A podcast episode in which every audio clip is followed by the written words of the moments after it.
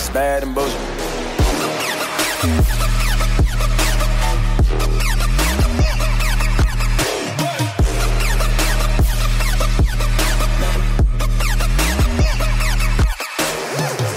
Welcome to the Bad and Bitchy podcast. I'm Erica, and I have two podcast co host guests as our regular crew has disbanded for a little bit because we need rest. Um, first of all, Ishmael Daro is the digital editor at Democracy Now!, who joins us from New York and is a former BuzzFeed Canada reporter. Welcome. Hey, thanks for having me on. Well, thanks for uh, answering the call, sir. and Barbara Nzigiye, who is an Ottawa based community organizer and advocate with uh, Empower Her Network, Immigrant Women's Services Ottawa, and is a 2018 Young Leader for Women Deliver. Yeah, thank you. Wow, what is that? Um, so, Women Deliver is the organization that um, they have the biggest uh, conference focused on gender equality, and they organize it every three years. And part of their new system that they've had for the past six years is um, training young leaders who are involved in gender equity work across the world. And they give us advocacy training and uh, media training and all that fun stuff. And they take us to this big conference, and this year it's happening in June in Vancouver. Really? Yeah, for a week. Advocacy training and activist training, like that's yeah. amazing. Across the world. So there's um, I think this year there were almost 200 young leaders across the planet. So uh, whether it's in East Africa, uh, Latin America, Southeast Asia, Canada, obviously, um, and we're all trained. We do an online course, and we also meet up in our regions and work on advancing the cause of women. I feel like I want. I feel like you need to give me details after this. I will. Actually, um, where can you we find them? Uh, so Women Deliver is on social media. They're really easy to find. Women like Women Deliver. Mm-hmm. Uh, you'll be seeing a lot of them in the next couple of weeks because of the big partner for this year's conference is the government of Canada. Really? Yeah. So the government of Canada is funding uh, the conf a huge chunk of the conference and they are it's one of their big things that they're funding this year for gender equality. Oh that's um, awesome. yeah so that's why it's happening in vancouver this year. Is that through status of women? Uh, i think it's through foreign affairs. Oh interesting. Yeah so through yeah. even more interesting. Yeah. Oh right because they're an international organization. Mm-hmm. okay that makes sense. All right ishmael um, tell us about democracy now! I'm i'm totally like i'm okay, if I were to think of a dream role, like being digital editor at like a place like Democracy Now, that would be it. um, well, that's flattering. Um, yeah, so I've only been there about three months. I'm coming up on my three month, um, you know, mark, and it's been interesting. You know, I moved to New York from Toronto about six months ago, and I was looking for work for a while, and and this job came up. Um, I applied sort of on a whim, and it it worked out, and so far it's been great.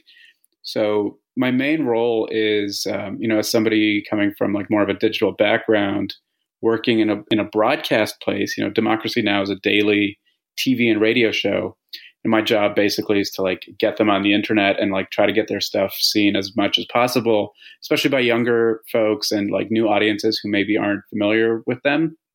And um, you know, I'm familiar with it because I started listening to uh, the show back in like university, actually during like the uh, Obama Clinton primaries of like 2008.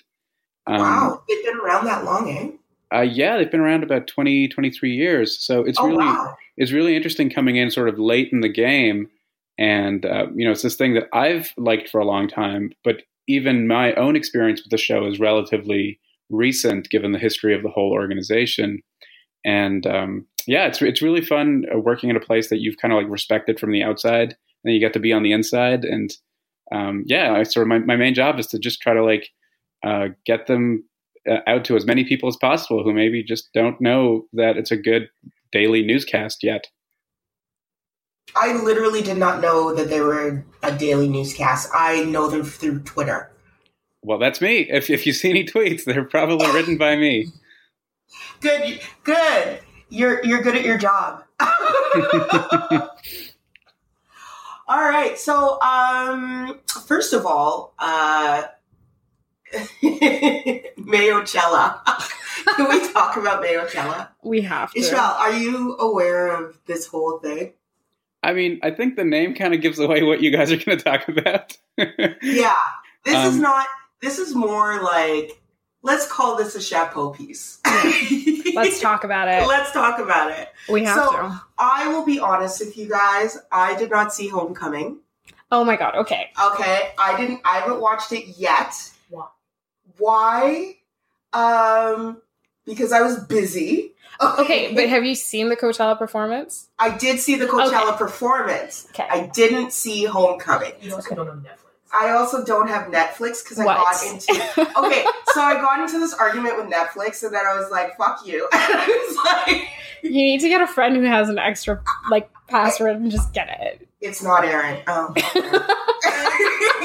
I'm looking at Aaron like, and then I'm like, "Oh shit, it's not you."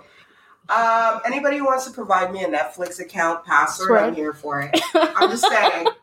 Just putting it Someone's out gonna there. slide in your Look, DMs I mean, and be you like, don't, "Listen, you don't, you don't get if you don't ask." Okay. true. That's Put it out I'm in the universe.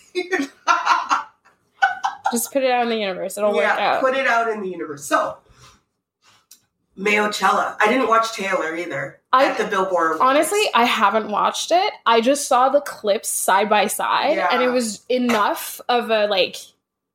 What were you thinking? Like, in what universe did you think there wasn't going to be a comparison? In what universe did you think that like people were not going to be? Oh yeah, Taylor Swift can absolutely have a like drum line and be like, this does not look like something we've been talking about for the past year, let alone the past week. It was just, oh god, Taylor Swift. Ishmael, just- did you did you watch it? Did you watch anything that we're talking about here? I, I watched Homecoming. I thought it was amazing. Okay, and and um yeah i mean i was blown away because i didn't watch the original uh, coachella performance um i just sort of missed out on it and i don't think i even knew where i could have watched it it just sort of like came and went and i was like well crap there goes like a, an important moment that I, I just missed in the culture so it was really good to actually see it on netflix um and and just on taylor i'll say that my partner uh, has a theory that that we've reached and we've surpassed peak taylor swift and that we're just not going to be talking about her in like another year or so, I think. And I yeah, I totally agree. yeah, she's not culturally relevant, in my opinion. She's Mm. not culturally relevant whatsoever because she's just she just keeps coming up at moments and doing things past the time. Like Yes, her yes. coming out as a Democrat, we're all like, cool, but like, w- That's okay. not the fight we're in right now. we're we're past that fight. Yeah. You coming out as someone who thinks we should vote and young people should be involved, like that happened two years ago. Yeah. Welcome to the fight, I guess. Like you support gay rights now? Like cool? Like I don't like Taylor Swift is one of those people that I will genuinely like I've never really been a fan. I Mm. don't understand her fandom. Mm. I'm just like you exist and I exist in the same world apparently, but we just like our paths never will like understand each other. And Black Twitter is blessed for coming up with Mayochella. Black Twitter is a blessing, damn it. oh A blessing. Ode to Black Twitter. Honestly, we okay, sh- because Mayochella was everything. I I have to say, I think you're right. Um, I think your partner's right. Um, there's something just offbeat about Taylor Swift in general. Like she just seems to like miss the beat. she does she's Always. not on beat. No, she's not. She's not of anything. like, like exactly what you said. It's it's kind of like she's a day late and a dollar short. Mhm. And it's one thing if you come in late, but you Mhm. can't come in late to replicate the status quo. If you're going to come in late to the conversation, because Beyonce was late Mhm. to Yeah, the true. to the Black Lives Matter conversation, but what she did with it was different Mhm. and she had um, and i think in the digital sense this is what i think beyonce is the greatest digital marketer of our time or one of Mhm. um, i think the way she unrolled exact form from formation to the super bowl event to it kept she kept adding and adding and Yeah. adding and adding. Like once she got on something, she made it not only culturally relevant on a mass scale, but actually pushed it pushed the line further. hmm And that's what Taylor has to do. And I don't think she's realized that she doesn't like even the Kardashians know that. Yeah. You know, Mhm. even if they're ridiculous about it, they know that. They're still relevant. They're Like, still relevant. That's the thing. We can say that the Kardashians are still relevant and we can still have a conversation about them. But Taylor Swift, I literally cannot like okay, cool, you have a new song, like you think you can like there's nothing there. There's no substance Mhm. and it's just like also like why did you think bring like a drum line in pink? Like literally. It's there's like no comparison like it's it's it's so absurd even if they found out like they had been training and like been preparing for months and then all of a sudden they see homecoming they should have changed the performance they should have been like listen there's a problem here this is not going to go down well modify it in some way But the Coachella performance was already out there. i know but i don't think they realized homecoming was coming at the Ah. time that it was coming and that it Oh, was going to be the conversation that it was Exactly. So we'll move on from this because I'm getting that signal. Because I can, I can talk about this shit forever. it's worth going just And I feel scrolling like, on I black feel twitter like we just sidelined Ishmael. So no, he's seen Homecoming. He he. yeah, he's doing better than me. Yeah, I, I just want to note that I- I think it's funny that you said you had a fight with Netflix. Like, is there a Mr. Netflix that you're feuding with? Like, what does it mean to be fighting with Netflix?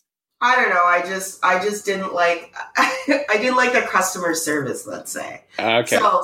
More like I'm fighting with their customer service. okay, I'll, that makes no. sense. I'm just saying that, you know, if you're going to say that there isn't a free trial, then say so. That's all I ask, honestly. I'm with you. Yeah, but there's no free trial anymore, and they didn't say that. Really? Yeah. So what the fuck? I did I- not don't know get me that. started on this Netflix thing. Because I'm already taking off my glasses, okay? all right. So let's get into it. That's not actually the show, which I find that funny. Um, anyway, so this week in feminism, Florida lost its mind again. Because when Florida. can Florida ever act right?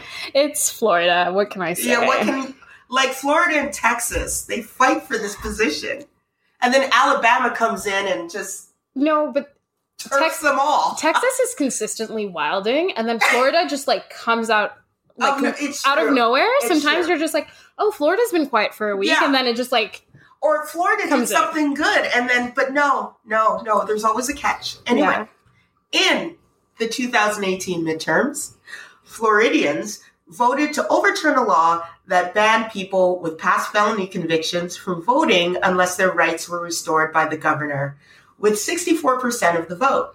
In doing so, roughly 1.4 million residents were reenfranchised, making it the largest expansion of voting rights in the state since 1965. Now, as an aside, I knew this is I knew when I heard this that Gillum wouldn't win yeah, because Florida can't do two right things in a row. that'd be too much.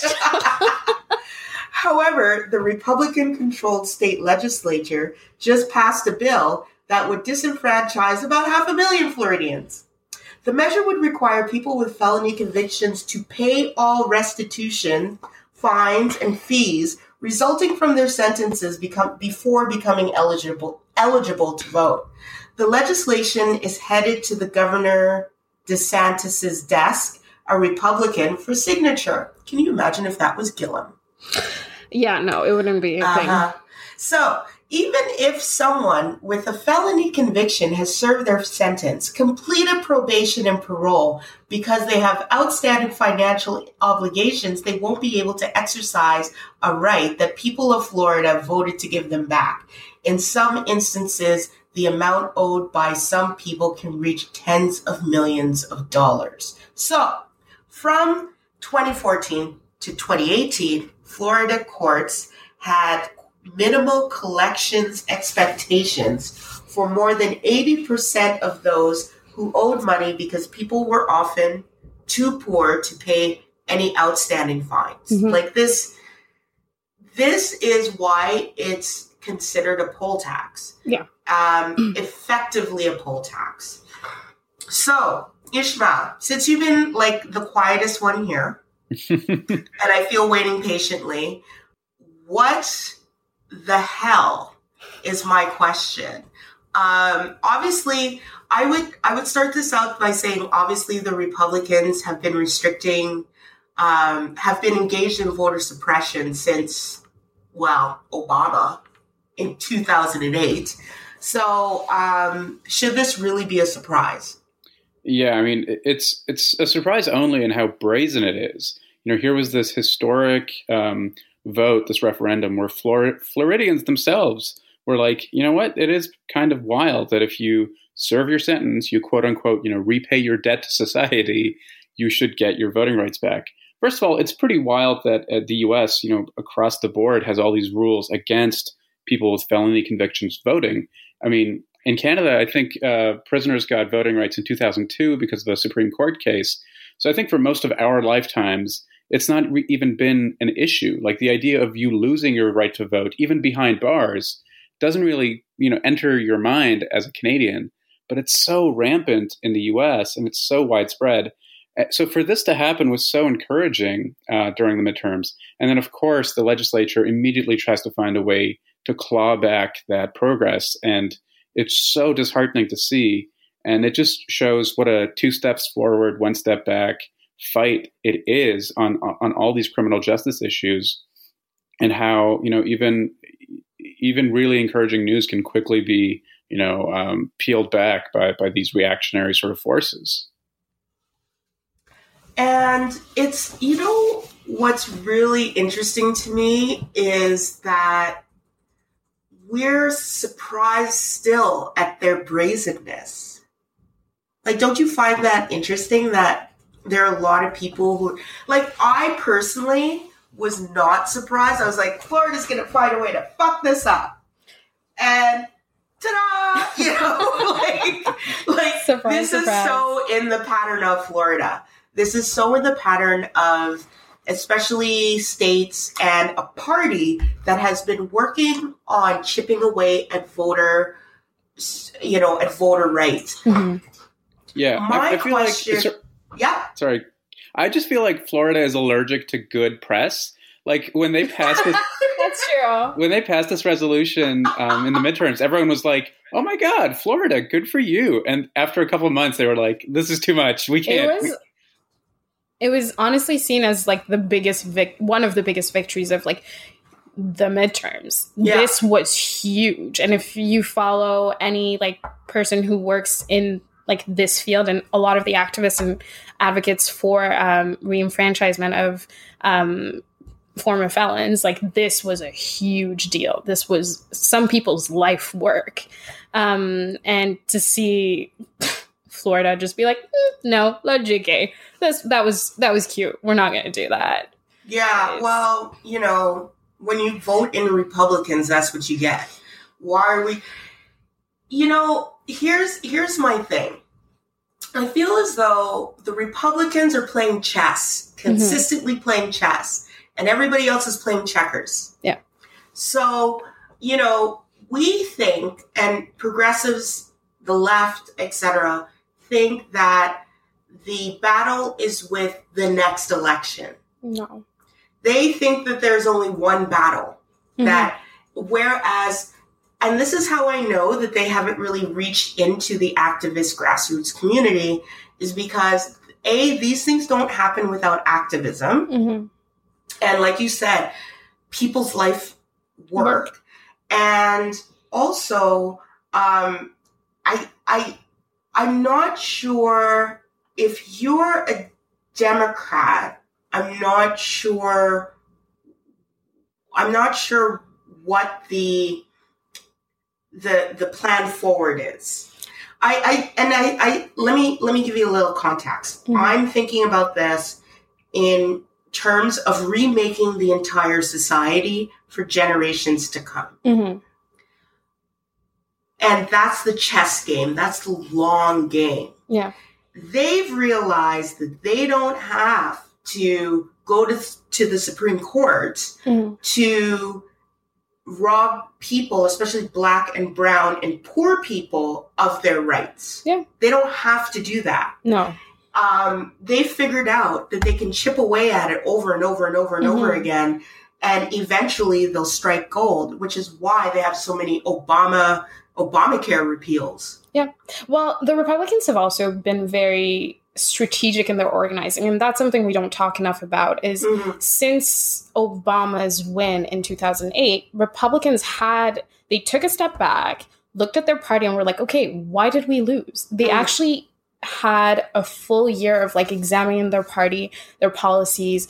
Like they, what did they? It was a post mortem. The postmortem. They yes. had a really, really like By a post mortem. Reince Priebus. Exactly, Yeah. and they were strategic about it. They invested in their in their strategy and building a strategy. What's that? They invested in strategy and communications and what? What? Mhm. And Digital? hmm Yeah. they they found a they found a formula that worked for them, and they realized through that postmortem that the biggest battle was not winning the presidency; it was local working locally, redistricting, which we don't talk enough about. Yeah. um, stuff like this where they're taking away rights that have just been given to reenfranchise former felons and that's how they've been building up the whole like we we focus a lot on the supreme court and what's his name the guy that we all hate Kavanaugh? Kavanaugh.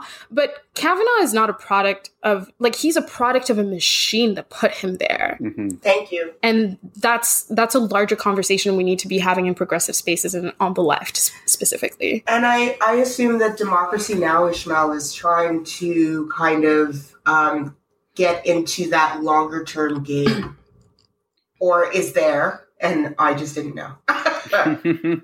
uh, yeah, I mean, I think these are issues that that uh, we cover a lot. And another example that comes to mind is abortion rights in the U.S. You know, Roe v. Wade is being chipped away at in a million different ways. Um, to your point, uh, Barbara, like you know, it's it's it's a machine. You know, it's happening at the local level, at the state level, at the uh, you know Supreme Court level. Th- They know that they just have to get it right once. They just have to find a case once that that Mhm. goes all the way, that strikes this down. And there's even you know so-called trigger laws that they've put in place that are like you know if Roe v. Wade gets overturned, like literally the second it does, our state is going to ban abortion. You know, these are these are really really sophisticated and horrific campaigns on that issue alone. And the same thing goes on voting rights. The same thing goes on all sorts of issues. And uh, and you're right that you know they they focus very much so on the local level in a way that makes sense because it's it's sort of like a pyramid structure. and Yeah. I think on the other side here in the U.S., uh, when you look at the Democratic Party, there's such a focus on the presidency. I mean, half the country is running for president right now. Oh. God. Yeah. But I think on that local level, at least for a long time, there just really wasn't that focus. So under Obama, you know, they lost something like a thousand state level um, governorships and senators and and uh, representatives. You know that those local laws can do a lot of damage to your overall project uh, if all you're focusing on is the four year cycle. Do you think that that's the same in Canada with, let's say, the progressive? So let's say the NDP, for example. I mean, the, I feel like in Canada, it, it's interesting because sort of having a foot in both countries now, in a way, obviously, like the two party structure really sucks for a million reasons, but there's also a real chance to uh, take these big parties and try to push them toward, you know, closer to your goals. Whereas I sometimes wonder, like, if the NDP in Canada doesn't siphon a lot of energy away um, and and then you know during elections the, the liberals try to siphon that energy back toward them you know. But, when you look at long term uh, projects you know like I, I have a hard time thinking of like major sort of social and and political and economic gains that the left has made in Canada you know in my lifetime on things like climate change on things like uh, you know economic injustice and and I, I, I worry that it is also coming back down to an electoral strategy instead of a grassroots strategy for um, the NDP in particular, but you know the Liberals every four years when they pretend to be a progressive party as well. Yeah, yeah, I totally agree with you. I I think that um, they, I the progressive left needs to build a grassroots movement, and I think too many of the actors and the decision makers are too bureaucratic and come from a space that isn't of loss. Mm-hmm. And yeah. I think that when you come from a space where you don't know what loss is, then you are almost, um, you fall back to a bureaucracy of the status quo. Mm-hmm. And so I think that that's kind of what um, kind of separates the wheat from the chaff so so much. Anyway, um, I am going to. So now, for those who don't know uh, what a poll tax is, um, it's basically a way to create a fixed fee charged to each uh, to a specific person um, in order for them to vote. And the U.S. has used the a poll tax throughout Jim Crow to disenfranchise, especially Black voters. Um, so when that's basically what we're talking about when we talk about a poll tax. But the other uh, fallout from this is that this is creating a two-tiered system that says the amount of money you have determines whether or not you can vote and of course, this issue is particularly concerning if you have black and brown skin. Mm-hmm. Um, poor people especially suffer. And the Republicans have done a really good job in creating um, a messaging machine that tells people if you're poor, it's your fault. Yeah. And that's rhetoric that we have adopted in Canada. We've internalized it too. Like it's not just adopted, we've internalized it. Yeah. We truly believe it. Yeah. Um, another big thing, just re- talk, coming back to the to the poll tax. Um, one of the big things about this decision is legislators have like made this decision and are committing to this, but they actually haven't created a structure for this to happen. Mm-hmm. So they're actually putting the onus on um, each district to figure this out. Mm-hmm which is insane. Mm-hmm. So they're actually creating chaos, which makes it easier for people not to really follow up, not to understand what's going on, and makes it even more confusing. So, like, their objective is chaos, and they've achieved it in this sense. Because chaos is a ladder. It, it is. I, would like to quote the great season seven fallen villain Petyr Baelish. You slid one GOT reference in there. I did. You got it. You know I'll be live tweeting tonight. Everybody. I know. I know. Okay. Okay. All right, Ishmael. Anything? Anything else? Uh, so one of the things that I have not been able to figure out from some of the coverage of this Florida um, change is is this this this phrasing about like you know you can only vote once you've paid up all your all your fines and fees um, related to your sentence. And, you know, I don't have experience with the criminal justice system in that way, but it's like if you get out of jail, I don't understand who you still owe money to. Wasn't that the debt you were repaying? Like, I guess I'm I'm even confused about like the actual like monetary side of this. Like, why why on earth are you still owing people money?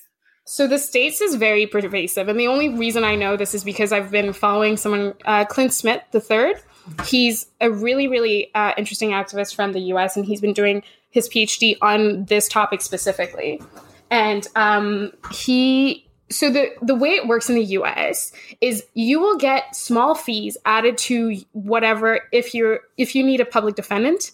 Yes, um, if you need a public defendant, you'll get like a tiny fee, but that fee grows every time you see your public defendant, even though your public defendant is supposed to be free in theory the reality of it is in the states it's not free at every point in turn you're going to have a small fee whether it's like a, um, an administrative fee that's added, and then that fee grows and grows and grows. And even if you're incarcerated, that fees that fee continues to grow, uh, whether it's for small things, and then at the end of it, you actually receive a bill Oh, from the wow. state. That is shocking. I mean, I figured it was going to be some racist bullshit, but that is less.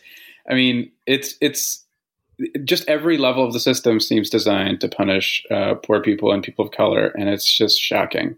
Yeah, completely. And it's something that's so pervasive in the States because it's so bold. And like you said, like it's it's surprising that we still find it bold and like shocking, but it is because it's so brazen. Um, but yeah, that's how that's how it operates in the States. I wow. It's it's the more you read about it, the more you get angry and you're just like, fuck it. you know what? And Canada takes every bad decision from the states and then pretends that it's a good one, yeah. even when even when people even when people in America know better. hmm Anyway, so next, uh, Ishmael, did you watch Knock Down the House? I did. I just watched it a couple nights ago. I thought it was just really, really cool. Yeah. I'm really fucking inspired right now. I really am. I I'm going to so um an acquaintance of mine, Julie. I'm not going to say her full name, but she knows who she is. Thank you, girl. So she um she had a screening of it Mm. this week at her um at Beyond the Pale, which is Mhm. Yeah. down the brewery. And I was just like, oh my God. I almost cried. Like, it was just so inspiring and touching and moving. I cried. And it reminds me of what the frig people get into politics for, Yeah. or should get into politics for. the reasons why i okay so i watched it by myself last night uh, but uh, immediately after watching it i called my best friend and like was crying on the phone with her Mm. because i was like listen i don't know how i don't know where but we need to do something like this because Didn't it make you want to do something Yeah. here? and the thing is it's it's hilarious because like the past week i've talked to like i've everyone i've talked to about like the state of politics and like the upcoming election and like everything that's going on everyone's just so blasé because I think they don't know what to do. well i don't either right Yeah. we're all very blasé because our options suck Word. like Word. truly like our options there's no one that's like firing up like there's no one who we feel like i don't know i still haven't like really met a candidate that i'm just like yeah like i'll follow you like Word. let me let me know when and where i'll be there like No. and this was the total opposite do we want to give context for those who haven't watched Yes, it yes. I will give context. So last week, Netflix released their new documentary, Knock Down the House, which chronicles four female Democratic candidates who challenge incumbents in the 2018 midterm election. The film earned the top audience prize at the Sundance Film Festival this year. I will say that the first, I looked at the closing, um, what do they call them? Credits. Thank Mhm. you.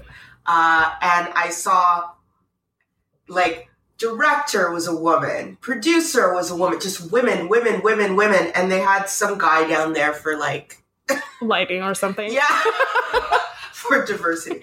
Uh, they had to have a diversity hire I- otherwise it's not I fair know, and then yeah, but like it was just okay. So it was inspiring. The candidates include Alexandria Ocasio Cortez in New York, Cori Bush in St. Louis, Amy Vilela in Los Angeles, and Las Vegas. Sorry, you see. I, I, I got through the name and then screwed up the city. it's fine it's close enough Vegas, damn it. nevada yeah and Paula Jean, oh Jesus, Swearengin Swearengin. yeah in West Virginia. The director, Rachel Lears, was seeking to tell the story of how to change political power.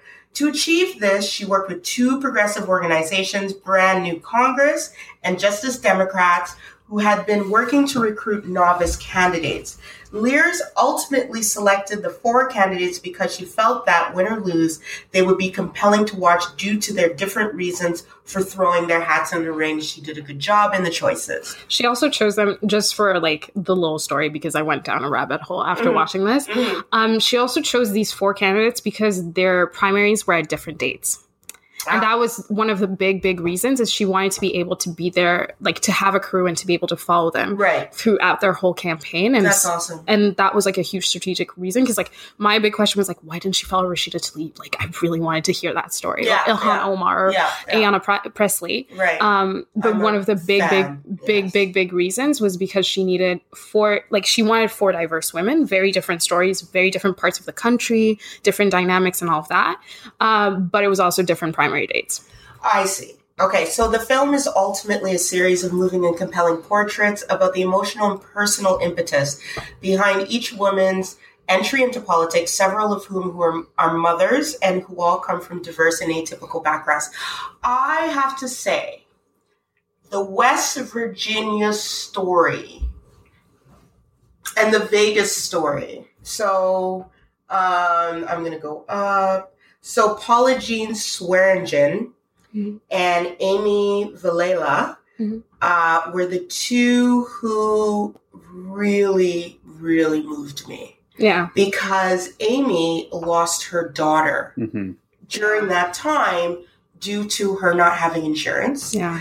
And Paula Jean, or, you know, you could see that she just wanted to heal her county. Yeah. And I thought that that was really interesting to see the reasons why these women Mhm. entered politics, especially behind a background where we're always telling women how to run Mhm. or that they Yeah. should run.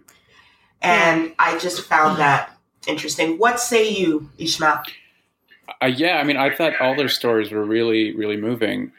In a way, you while you're watching it, you're like, wow, you mu- you had incredibly good sense to pick AOC because obviously we know that Alexandria Ocasio Cortez won her her primary and then later the uh, midterm election too. I, I think it helped leaven some of the um, the sadness, Yeah. really, because even uh, you know, spoiler alert, you know, the other three candidates don't make it, um, but as you follow the, all of their journeys, you know, I think it's really good to have the one uh, candidate who does make it because it shows you that it wasn't all futile, and Mhm. you really get a sense of just how grueling this stuff is. I mean, obviously, I don't think anybody's under the illusion that running for office is easy, but you know, compared to uh, some of the people they're running against who are literally phoning it in or not even showing up to debates and sending surrogates, and you have these these young women just like busting their asses, like knocking on doors like twelve hours a day while working side gigs. It's it's really, I think, yeah, as you said, Erica, like it's it's very inspirational and um, it also kind of points a way forward. You know, it, it, it's like the the way to like defeat or to change politics um, of, of the status quo is like it's not easy. It takes a lot of hard work, but like there's more grassroots than there are people at the top, and ultimately that really hopeful message. Um, you know, sort of bittersweet message that it ends on, I think, is the thing I took away from the movie. Yeah, for sure. I just to add on onto that, like for me the one of the big things that I took away from it and like made me like kind of want to learn a little bit more was the two organizations that actually recruited candidates. Yeah. So the two of them spoiler alert, like you're gonna learn this, but uh, Brand New Congress and Justice for Democrats. So um, Brand New Congress actually crowdsourced candidates for from the community. Oh, really? So yeah, so AOC was nominated by her brother. That's that's mentioned in the documentary. Right. Yeah. So they actually crowdsourced candidates from the community, vetted them, prepped them, trained them, and created a vehicle for accountability. So these candidates were accountable to, you know, brand new Congress and Justice for Democrats. And um, what was even neater is they had 12,000 applications. Um, and of those 12,000 applications, 12 turned into candidates. So they had 12 candidates, but only AOC actually won yeah. of the of that first batch from Brandon, Brand New Congress. But she did say in the film, you know, it takes 10 of us to For run for one of us to win. And she also, and I think people have to be real Mhm. about that. yeah, the I- reality of it. The reality of it is that it takes 12,000 candidates to get 12 of one. hmm Okay. So, and that's just the structure. I don't even know what it would be in Canada because then you have to go through the riding association. Exactly. Right. So I'm not even sure if that um, stat would hold.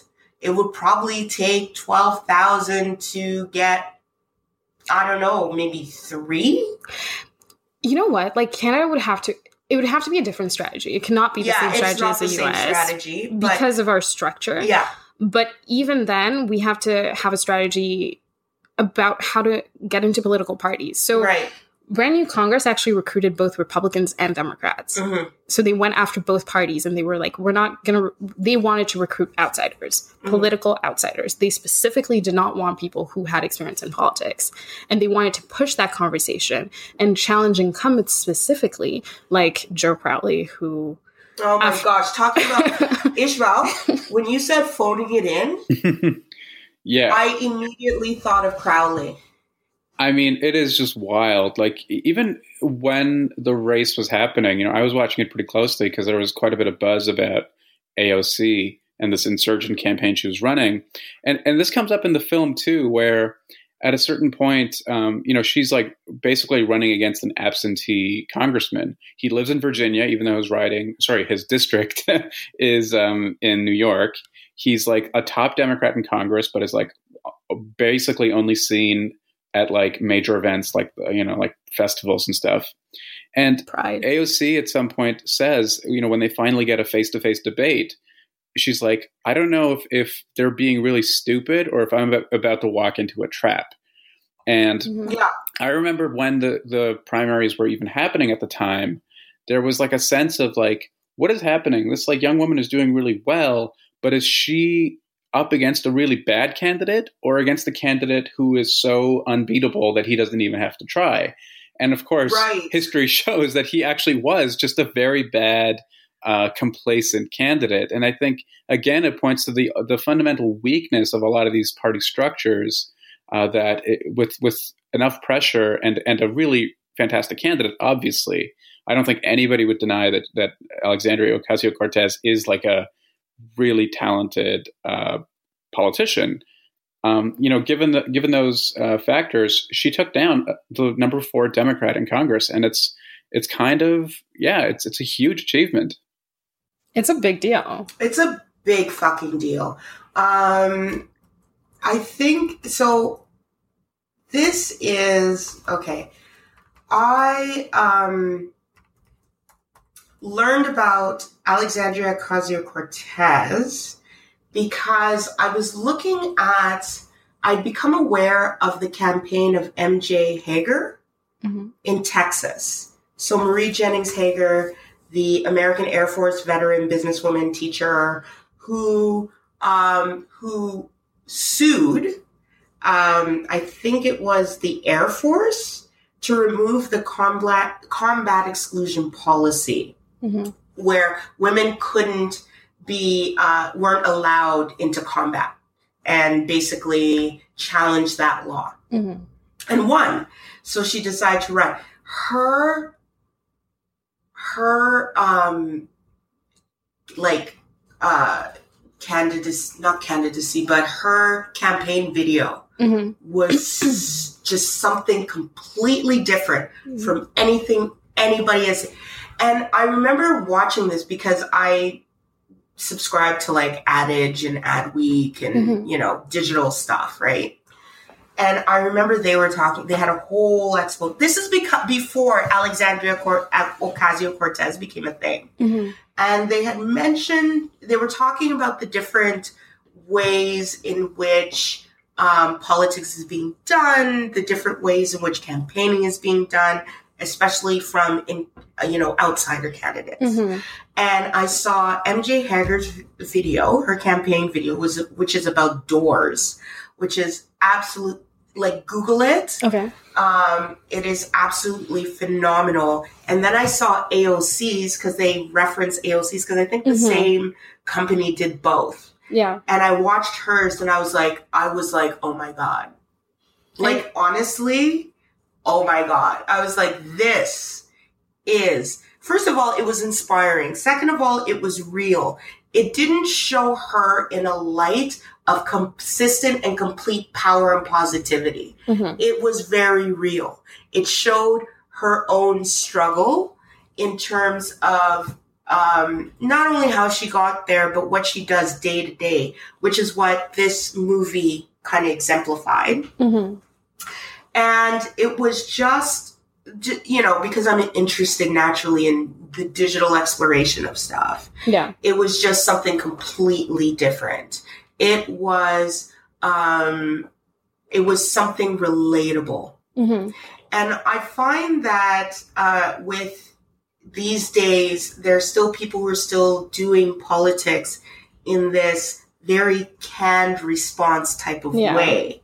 And what I'm trying to get to in this very long way um, is to say, I wonder how much the country has changed. hmm And I wonder if the Democrat, the Democratic establishment has realized that.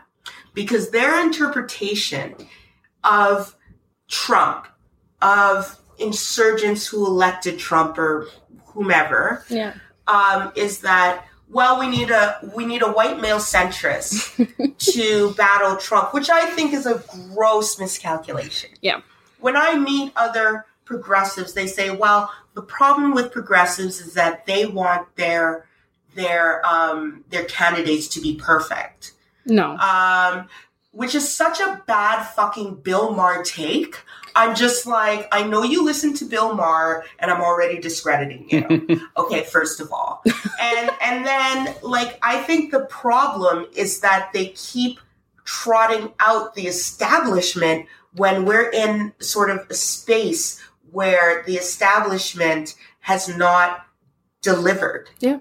Well, the perfect example in the movie, um, in the documentary, is when they're talking about the pamphlets. Uh, they're talking about the pamphlets. So AOC is comparing her uh, pamphlet to Joe Crowley's. It's two different worlds. Yeah, it is. It's completely. I saw that. Yeah. They're running two different campaigns. Yeah. They exist in two different universes. yes. And it's surprising that, like, it's so simple. Their strategy is simple and it makes sense. But Joe Crowley is, and the Democratic establishment as an extension of Joe Crowley, is coming from a strategist perspective, whereas Alexandria is coming from a community organizer perspective.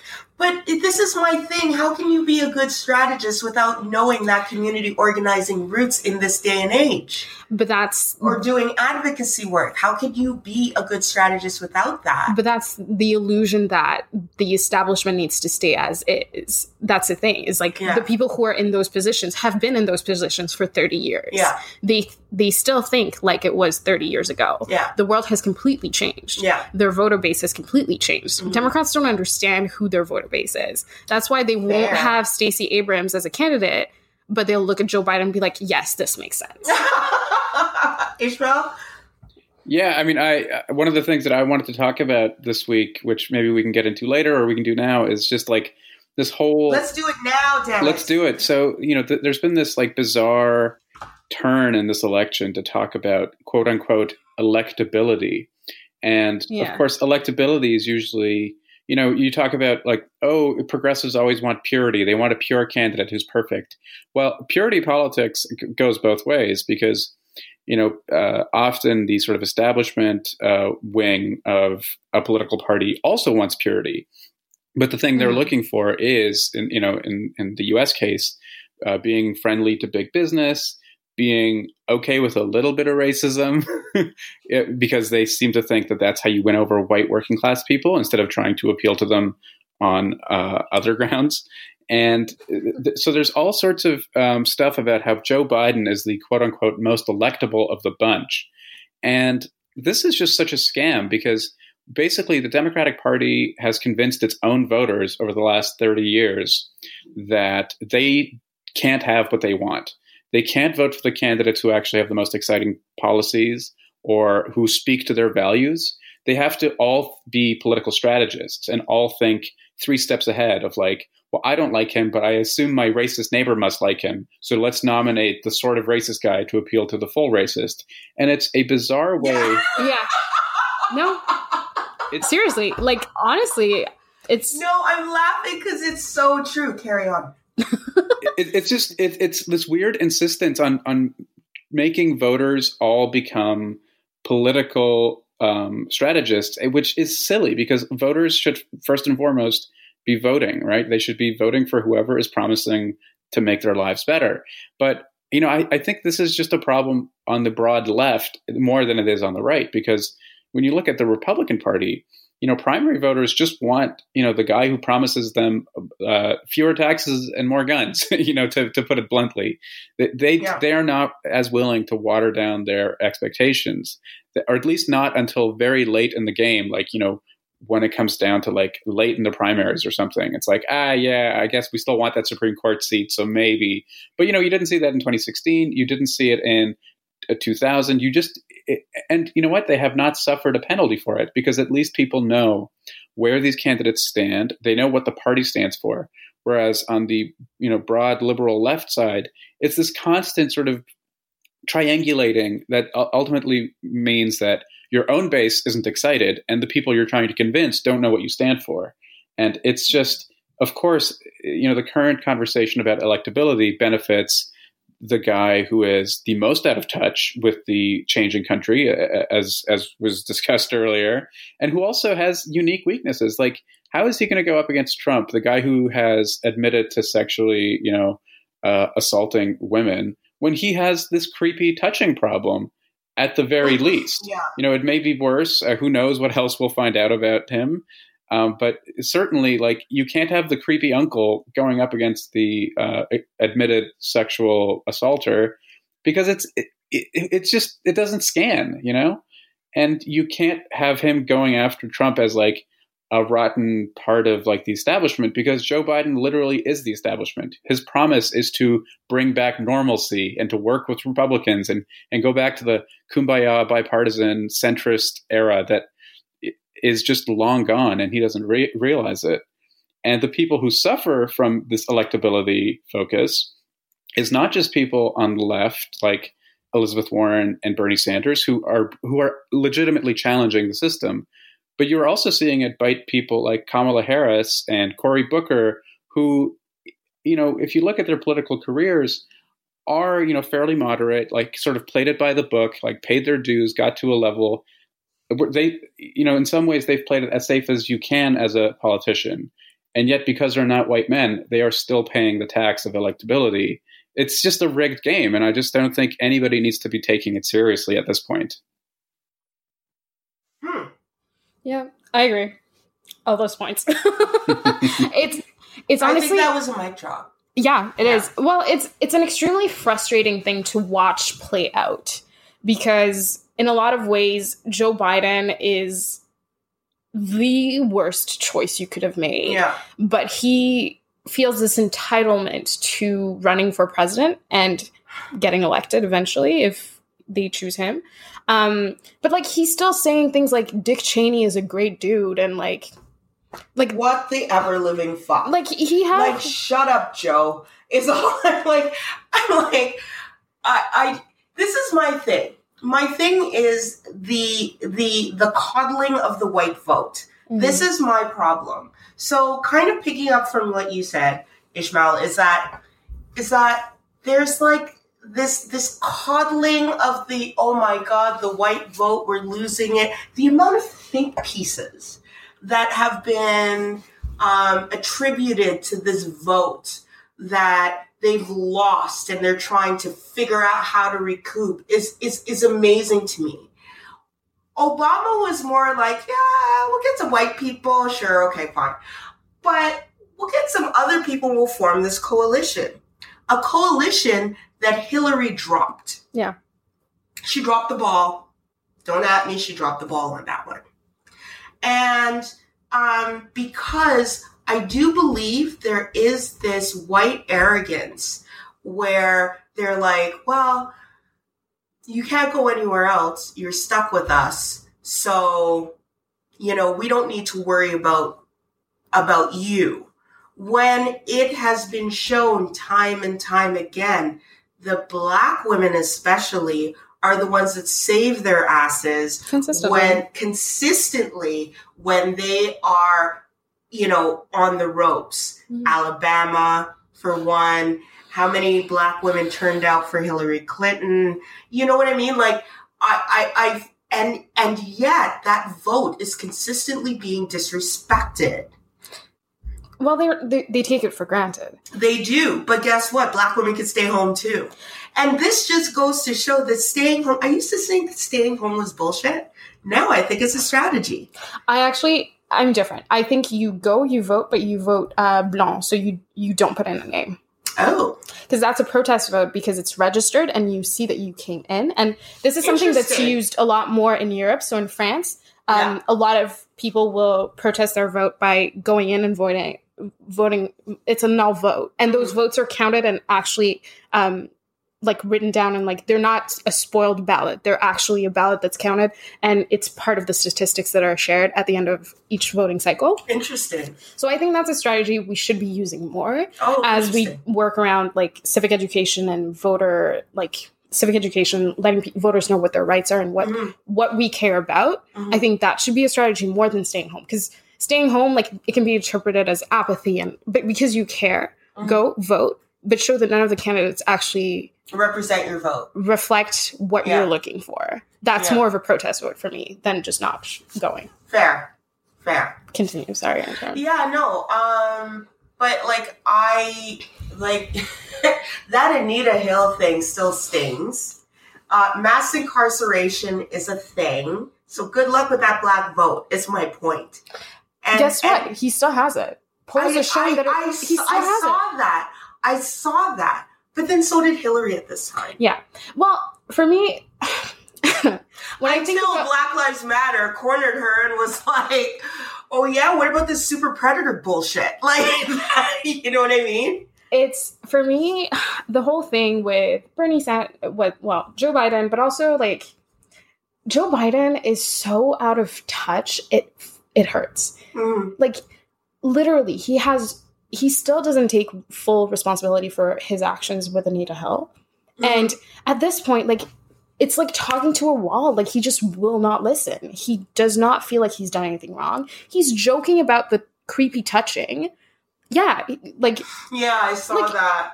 He's like, "What do you mean I'm creepy? I'm just a friendly guy." No, it was Oh. even worse. He was on stage with a kid and he's like, Yeah, this kid gave me permission to touch him. How Oh, Yeah. are you serious? Legitimately? This oh guy How is Why didn't you? Why didn't you send that to me, Aaron? he is completely out of touch and completely like does not understand. He he keeps saying stuff about millennials being like millennials are entitled. Da, da, da. Like, dude, like what are you trying to do? Are you trying to get elected or are you just gonna be the old uncle just going up there and saying like whatever you want and then just like ride the coattails? I see Obama gave him a lot of cover. Well, actually, he was like, Obama. I asked Obama not to endorse me. Didn't you? See? Yeah, he said exactly. Like he, uh, he was. He, everyone was like, okay, so like Obama's gonna have to endorse someone, and he's like, actually, I asked Obama not to endorse me because I don't want him to sway the votes within the Democratic Party. I want him to support whoever becomes the final candidate. But he still dropped Obama's name five times. yeah, I mean, t- being like, Michelle. Sorry, you guys have an issue? No, no, no, No, go for it. go ahead. Oh, sorry, No. my, my bad. I, I thought I heard. Hold on. Um, I'll start over. Y- Yeah, the whole thing about like I asked Obama not to endorse me is the funniest lie I think I've ever heard. Which is like, I folks, I asked the most popular Democrat in the country and the last successful Democratic president not to help me win. it's just the kind of guy I am. You know, I don't know who he thinks he's fooling with that, but it, it's it's so it's so ridiculous. But um, the thing that I, I think I found even more upsetting than Joe Biden, if I can just change subjects a little bit, Yeah, is. Pete Buttigieg, also Same. I'm with also known as Mayor Pete because his last name is impossible to remember. But Mayor Pete is the mayor of South Bend, Indiana, a, a city that has, I don't know what the population is. It's like 30, 40,000. Even if it's, you know, 50, 100,000. The, the idea, you know, he has just rocketed to the front of media coverage and he's gotten like four or five glowing profiles uh, in like Time and all these, you know, mainstream outlets. And he's seen as the smart guy, the intellectual guy, because he can speak broken Norwegian for two sentences.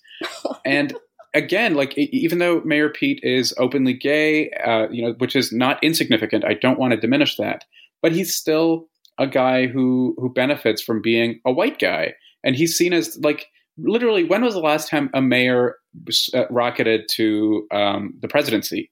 I don't think it's ever happened, and it certainly w- won't happen with the South Bend, Indiana mayor. Hey. like, let's be real, but but you know, he's Not suddenly too. seen as like everybody's safe choice. It's like, well, if Joe Biden like fucks up, then at least we have Mayor Pete as like the safe, like secondary centrist, whatever choice. And it's like, okay, but like there was just a piece in the New York Times that uh, came out Sunday, and it was looking at this question of electability and who's viable, and the both Mayor Pete and but also like Beto O'Rourke, Joe Biden, and Bernie Sanders, really all the guys have lost elections. And the women Mhm. running, by and large, have never lost an election, including Elizabeth Warren and Kamala Harris and Amy Klobuchar and, um, or I'm forgetting the last one, uh, Kirsten Gillibrand. They have a 100% um, you know success rate, and yet they have to face these questions about like, oh, but can you win? It's like that's literally all they've done in their careers, and you know, but sure, everybody go pay attention to the mayor. Well, that was my whole thing with Beto O'Rourke, right? Was that I'm like, how did, how do you, what are we French now? How do we elevate a loser to like statues and shit? like, like that's what the French do with Napoleon. I'm like, he lost. Like, what the fuck? Like, you know what I mean? Like, have your Napoleon statue in the Louvre, okay? Yeah. As as like a historical figure, but not everywhere because the motherfucker lost. And Like, I don't understand. what's even more frustrating about Beto and Pete, Mayor Pete Buttigieg, like these guys just aren't bringing anything to the table. They are not. They they don't have policies. Every time they they're asked a question, they're like one like debacle after another. You know what it reminds me of? It reminds me of Gerry fucking Butts Mhm. in the Justice Committee being like, Hi there, Lisa, remember me? oh, oh, oh.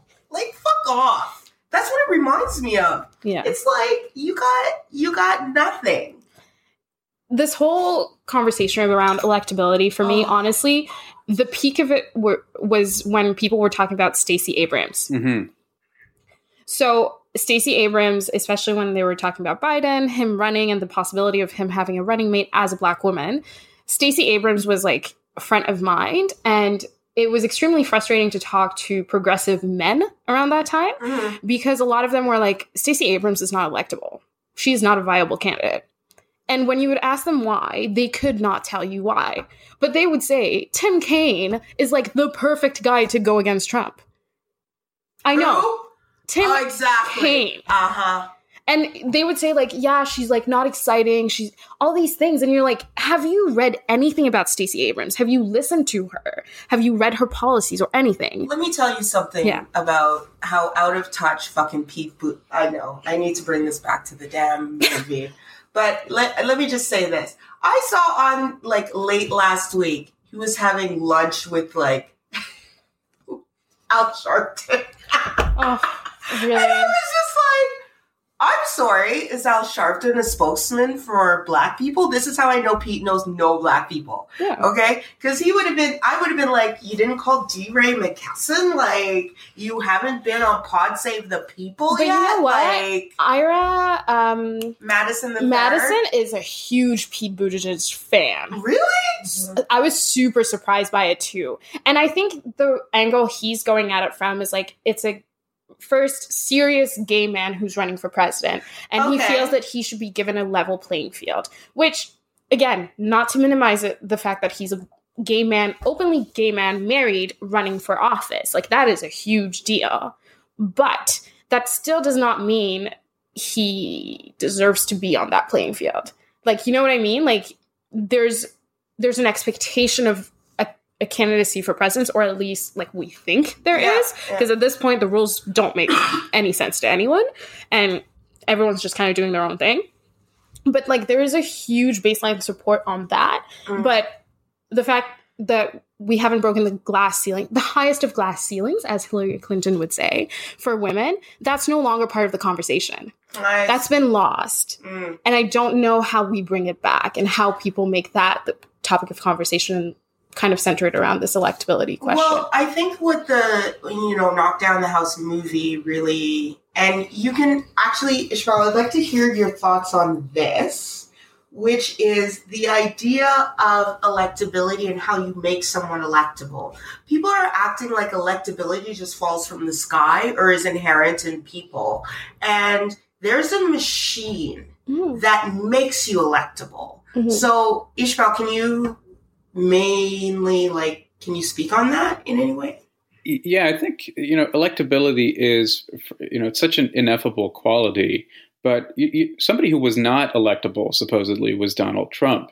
You know, he was this game show host running a, an explicitly you know racist white nationalist campaign. His whole party repudiated him at one point, and yet he won because you know that's it was you know a groundbreaking election in many ways. And I think the lesson to People love that shit. and, and- but I think there's a lesson to be drawn from that. It, it's sort, sort of as Barbara was saying that like the rules kind of have changed, and I think you can throw out some of your old assumptions. But there's two ways you can go. One is to be um, you know interested in finding the most um, powerful spokespeople for your movement, for your ideology, and trying to propel them to um, positions of power. I think the other is to be like, okay, we'll just find the same boring establishment guys, but we'll just go uh, through unconventional routes, like the mayor of a small town or the failed senatorial candidate from Texas. And it's like, wait, but that's that's like a, a weird lesson to draw from 2016. And and to your point about you know, electability is not something that falls from the sky. You know, whoever becomes the, the candidate or the nominee rather for the Democrats is going to have a national party machinery at their back, one way or the other. And there's also, you know, in addition to that, you then need excitement from both the grassroots and from the electorate at large. So, like, you become electable once you run for election. You know, like, I just think yeah. it's not th- that difficult to um, ignore that question to a large extent and just focus on like what is your message? What do you want to do? Why should you have power? And what do you plan to do with that power? Instead of these bizarre sort of like 8d chess games that everybody's playing um, to try to elect beto o'rourke or mayor pete. Yeah, no, and also just the likability question. I hate that that's a question that is pulled constantly. Like, is Elizabeth Warren likable? I don't care if she's likable. I want to hear what she has to say, what she wants to do, and where she's what direction she sees the Democratic Party going into, going in, and like the country going in. Like that question shouldn't be a pollster question, but it's st- but that's the thing. Like we're still polling in a different way. Like we're we haven't really understood that things have evolved. And that's why organizations like Brand New Congress and Justice Democrats were so interesting to watch They were. because they understood that they had made a mistake, especially within the institution itself, and kind of pushed the institution from the outside. Mhm. And they decided to challenge the Democrats and be like, listen, the people you have in power, this ain't it. This is not working. Let's move this a little bit. Let's push you a little bit. And now AOC is a household name Hmm. Well, the yeah. Green New Deal, they wrote it. AOC did not write it. Mhm. Justice Justice Democrats wrote it. Really? Yeah. Oh, it was one of the pillars of like having a candidate. If you agreed to be a candidate for them, there were a couple of things that you agreed to do or like you espoused. Uh-huh. The Green New Deal was one of them. Oh, really? Yeah, they developed that. That's really interesting. So the Green New Deal basically came from the grass. Well, where I understand it came from the grassroots, but I think it Mhm. needs to be. Um, It was fine tuned, of course, but Yeah. it's still a community. Like it was, it came from an organization that is a political action committee yeah. but still informed by the grassroots. And they were like, okay, how do we address the bigger topics? How do we talk about climate change in a way that makes sense and is tangible? And that was a huge. We we all know what that means now. The Green Mhm. New Deal. There's even a Canada Green New Deal, apparently. That they're trying to shop around, and, which I'm just like, mm. anyway. On to since um since we've taken up a lot of time with this, we're gonna move on to rant and receipts.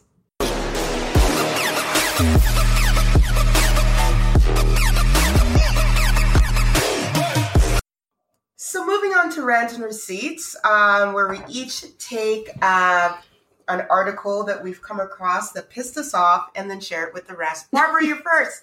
Woo! Okay, so um, my article is an article by Elise von Scheel. I hope I said it right. Um, in the CBC that was talking about the cost for Canadians for Canada's UN Security Council bid keeps mounting. So especially just the title was seemed a little critical of the of the fact that Canada is pursuing a UN Security Council bid. And um, I thought it was a very interesting take on Canada and foreign policy, especially going into an election. Mm-hmm. Um, so, just for context, because to understand why this is important, you kind of need to understand the context a little bit. Um, so, it has been almost 20 years since Canada has had a seat at the UN Security Council.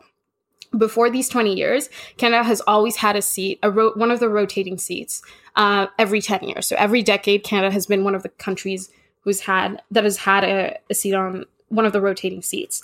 So the structure is five permanent members and ten non-permanent members chosen in rota- in rotating elections every two years. This is the Security Council only. Yes, this is just for the Security Council, and that's also a big difference than just the being General the, Assembly. the General Assembly so and being can you explain what the Security Council Yeah. has that the General Assembly doesn't? And Yeah. I believe that's decision making power. power. Yeah. Yeah. So the Security Council is uh, the body of the UN that's going to mostly have make decisions about peace and security, and um, the thing that they have in particular compared to the General Assembly is it's a smaller council and it has five permanent members. So it, the five allies, so China, France, the US, UK, and Russia. And those five permanent members have a permanent seat on the Security Council and they also have veto power Right. which is super, super important to understand the conversation. And then on top of that, there was a decision to expand the Security Council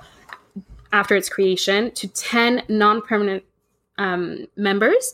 And those are cho- chosen in rotating elections every two years. Oh, Um, it's like the Oscars with Best Oh. Picture. but the, it's actually it's kind of like the Oscars because there's a campaign and there's a bid and you have to make an argument for why you are the best candidate. Um, there's also something that exists that a lot of people don't really know about Mm. is that there's a geo- geographical balance when it comes to the non-permanent seats because the five permanent seats are held by European countries and China, um, and uh, the U.S. That is a North American country. Uh, but there are no countries from Western Asia, countries. Western countries, Mhm. big quotation marks. Mhm. Um, but there's a geographical balance that was established in the 60s. Um, so there's also five seats reserved for Asian and African countries. Mhm. There's one seat reserved for Eastern European countries. Mhm. There are two seats uh, reserved for Latin American countries. Mhm. And then there are two other seats that are reserved for Western Europe and other states. Mhm. And that's the category Canada falls under. Mhm. So every two years, there's like this big competition, kind of like the Oscars, Mhm. for those seats. Ooh, Best Picture. Oh, yeah. Basically, it, it honestly is a campaign. It's a million dollar campaign I'm surprised that France is a permanent member and not Germany.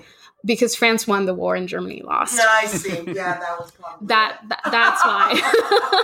that's why. Um so No, France won the. France, France didn't win shit.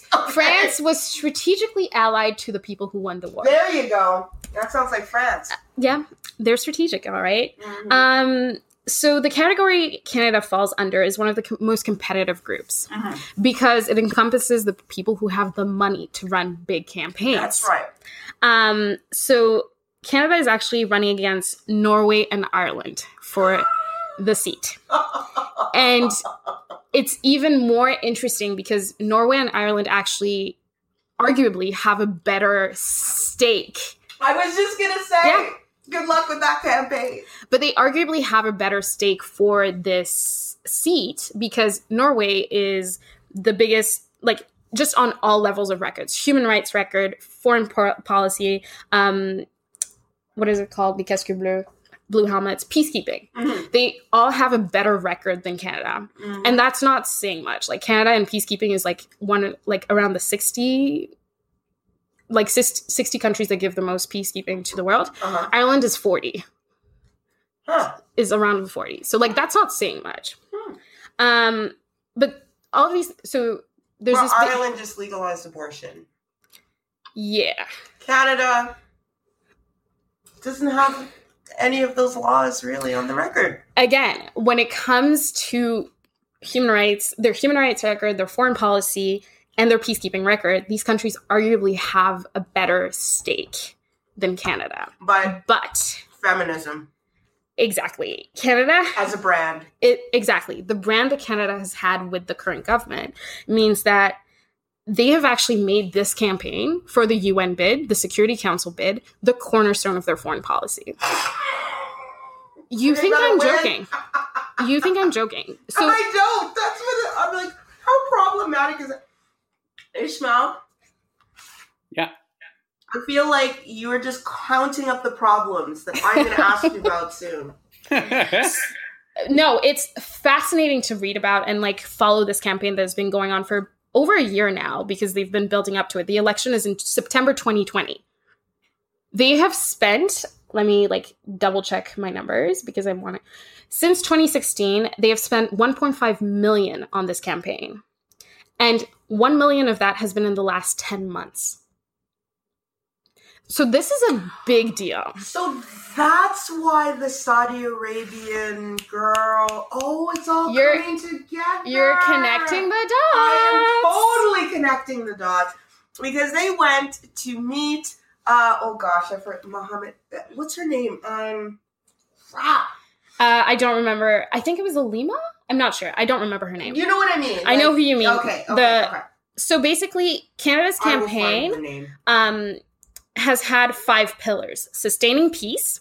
So if you think about it, in the past couple of in the past year, we've been Chrystia Freeland has been talking a lot about peace in the world. They've been making a lot of comments on Venezuela and other countries. They've been talking a lot about. So the second pillar is promoting women. Rahaf Muha- Mohammed. Yeah, Rahaf Mohammed. Yeah.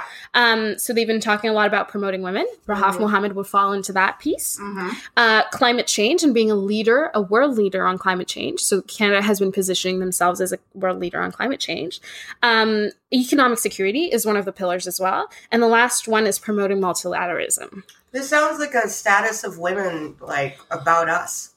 Well, there's there's so much to unpack in it. Yeah. But um, so why is so bringing it back? Why is this important? Mhm. So when you read this article, it is almost a bit. It's kind of critical of this campaign, Mm-hmm. but at the same time, for me, it brought up a conversation that I think I'm not having enough, at least in view of an upcoming election. Mhm. Is what do Canadians think of our foreign policy? Mm. like we have this there's been a lot of conversation about canada moving towards a feminist foreign policy Mhm. and what that means and a restructuring and being a leader within the world but how do canadians view that Mm. have we had a critical eye on our foreign policy are we pushing our government on its foreign policy to improve it and to make it truly feminist Well, um, we have to teach the population what feminism is.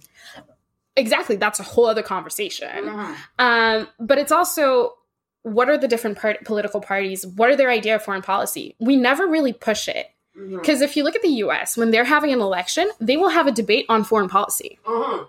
Canada will not. Really? Do we? No. We don't have a conversation on foreign Ishmael? policy. Uh, yeah, I mean, I can't remember the last time any sort of foreign policy featured heavily in a Canadian campaign. Um, Mhm. I think maybe the Saudi arms deal sort of popped up in 2015, but everyone just kind of shrugged their shoulders and was like, "Jobs, what are you going to do?" Exactly. But it's true.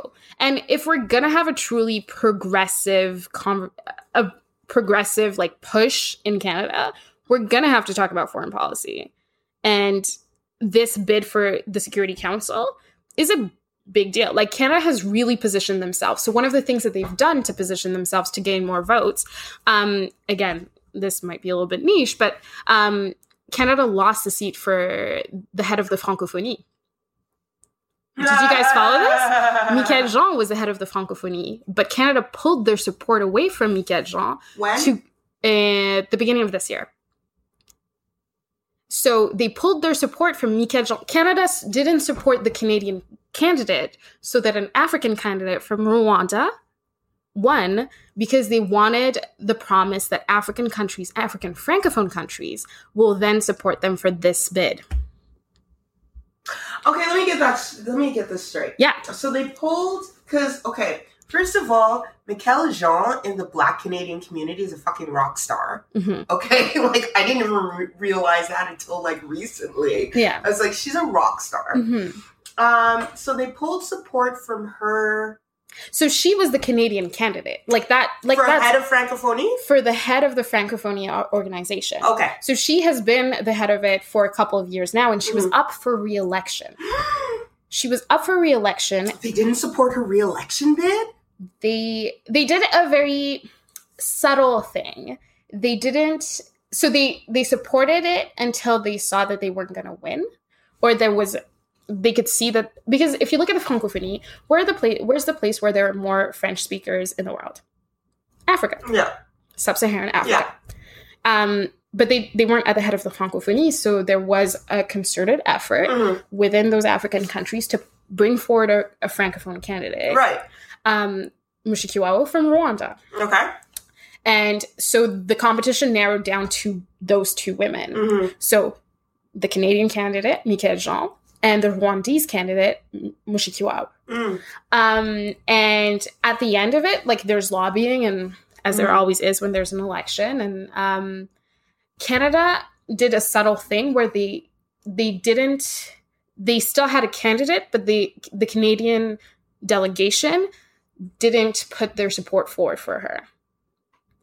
Motherfuck. Yeah, and that was that was a that was a signal to the community that they were going to support the Rwandese candidate because in exchange they wanted their support for the Security, The Security Council, Council. And how is that playing out? When is this vote? Has it happened? Is it going out? So the the vote for the Security Council is happening in September 2020. Mm. So there's Ah. Yes, and that's important, and that's why I bring it up. we might not even have the same government. And that is why it's important for us to talk about foreign policy and have a debate around foreign policy because we need to understand that this is going to matter beyond just this election. Right. Because whoever has this seat on the Security Council is going to be privy to decisions by the Security Council. Mhm. And something that happened earlier this week again is um, there's a UN rape and war resolution that was brought up Mhm.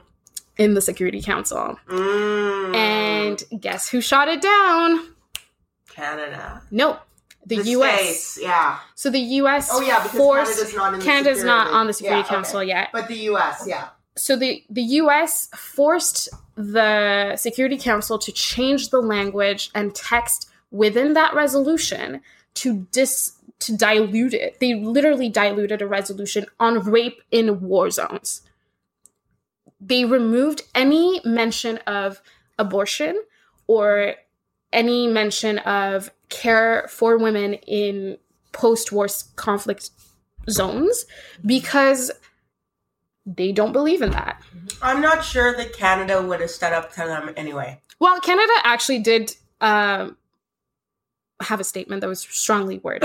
Okay. But if they were on the Security Council, they would have had a more like they would have had a better positioning to actually lobby and push the United States on that topic. And of course, like the US currently, the powers that be would not support that resolution. But would they even listen to Canada?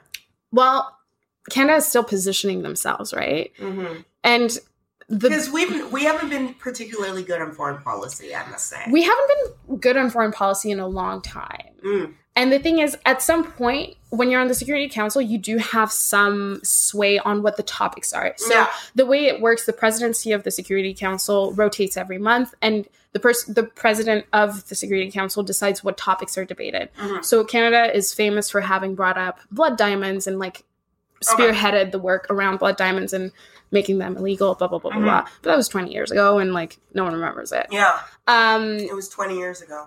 We have Exactly. a movie already. That's, we have that's old itself. we have a Leo DiCaprio movie, so like it no longer yeah, matters. yeah, yeah, and you know that was when he was popular. exactly. And he was young and pretty. But it's important for us to have a conversation around for- foreign policy because that's that's the whoever wins the next election is might be on the Security Council Oh, representing. Canada. And some people might not think that matters, but I do.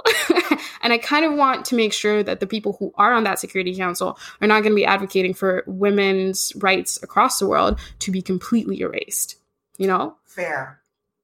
So yeah, Fair. that was my rant and receipt. Awesome.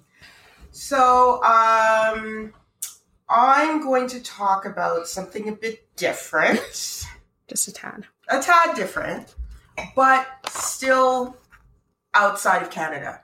Ooh, Right. we're international today. We are. We are because you know people of color. Anyway, um, so the British police have delivered a new policy on crime investigation. If you want to be pursued, if you want your case to be pursued, sorry, be prepared to turn over your personal data from your mobile phone, laptop, tablet, or smartwatches. What the fuck? That's wild. that is wiling.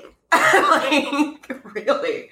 So here's the problem the new policy raises concerns about potential invasions of privacy and the risk of discouraging people from reporting crimes, particularly offenses like sexual assault, that are already underreported because victims fear being treated like the guilty ones. There are no guarantees that the police won't use that data in other ways that aren't intended down the line. Once the police have your data, they don't necessarily erase it. Even if it's stored for years, we don't know what that use what it will be used for later, and there are all sorts of unintended consequences. Um, privacy advocates say that the police departments often improperly download cell phone data from people they detain without their knowledge or consent. And under the new approach, this is the this is a huge issue.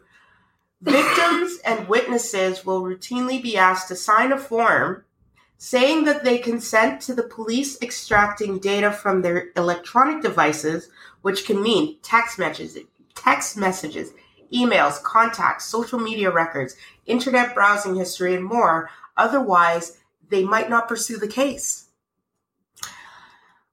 But they warned if investigators stumble across something incriminating, even if it's irrelevant to the original case, the accuser can become the accused.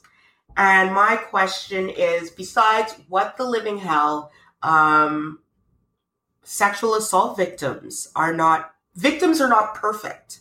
hmm So I'm going to turn this over to Ishmael since he's been quiet for a while. And you are the da- the digital man in this trio today. Yeah. I mean, this is pretty shocking stuff because I wonder if it's like a uniquely British thing because isn't London like already like one of the most surveilled cities in the world? Like they have Yes. CCTV cameras on CCTV. every corner. So it's like uh, it's they're already like the most sur- heavily like surveilled people like this side of like um, Chinese detention camps. So yeah. like in a way it's not surprising because the UK always has like these weird um, approaches to privacy and data but it, it's I also just think it's a harbinger of like where we're headed. Like I don't uh, I don't foresee this being an aberration. Like I'm pretty sure similar laws are going to pop up. And you know I think it raises a question about not only like how invasive this is but also like data literacy and who has access to justice. And it's it's pretty like I just don't think you can go two steps beyond this law without you without running into like gross inequality and unequal treatment and it's pretty scary stuff. Yeah, it's also interesting that they're choosing to enact it at this time when they're leaving the EU. Because I think before leaving the EU, they were kind of constrained by stricter laws, and that's been what's been preventing this extra like step from happening. That's a good point. If Yeah. you think of the GDPR. Mhm. Yeah. Because the EU like has the right to be forgotten. We don't even have that here um, within the digital space, and I think now that they're leaving the EU, these I almost want to call it draconian Yeah. because they are um, draconian laws and choices uh, in policing are it's it's just flabbergasting to be honest that this is a thing. It's also and I wonder what the challenge is going to be. It's also like kind of remarkable that the British cops are just admitting that they've never solved a crime before apparently. Like like what have they been doing for the last several hundred years? Like um, you know, Scotland Yard, like they've got a big reputation. Am I to believe that they've never been able to like do their jobs without going through people's personal records when they're victimized? Like, it's I, I don't really understand like the case for like why now or like why is the existing system not working? And they're just like, eh, just give us your phone. yeah. Or we won't pursue your case. What the fuck is that? How is that even constitutional? It's probably not. I don't know. Again, I'm no lawyer. But um, I'm no lawyer either. But I, I, I really don't understand how this is basically how this is going to stand. But like you said, it's like you said, Ishmael. It's like the the UK and London especially is one of the most surveilled place on the planet. What the the obvious the obvious sort of um, takeaway from this is especially if you look at sexual assault, like basically marginalized victims. Mm-hmm.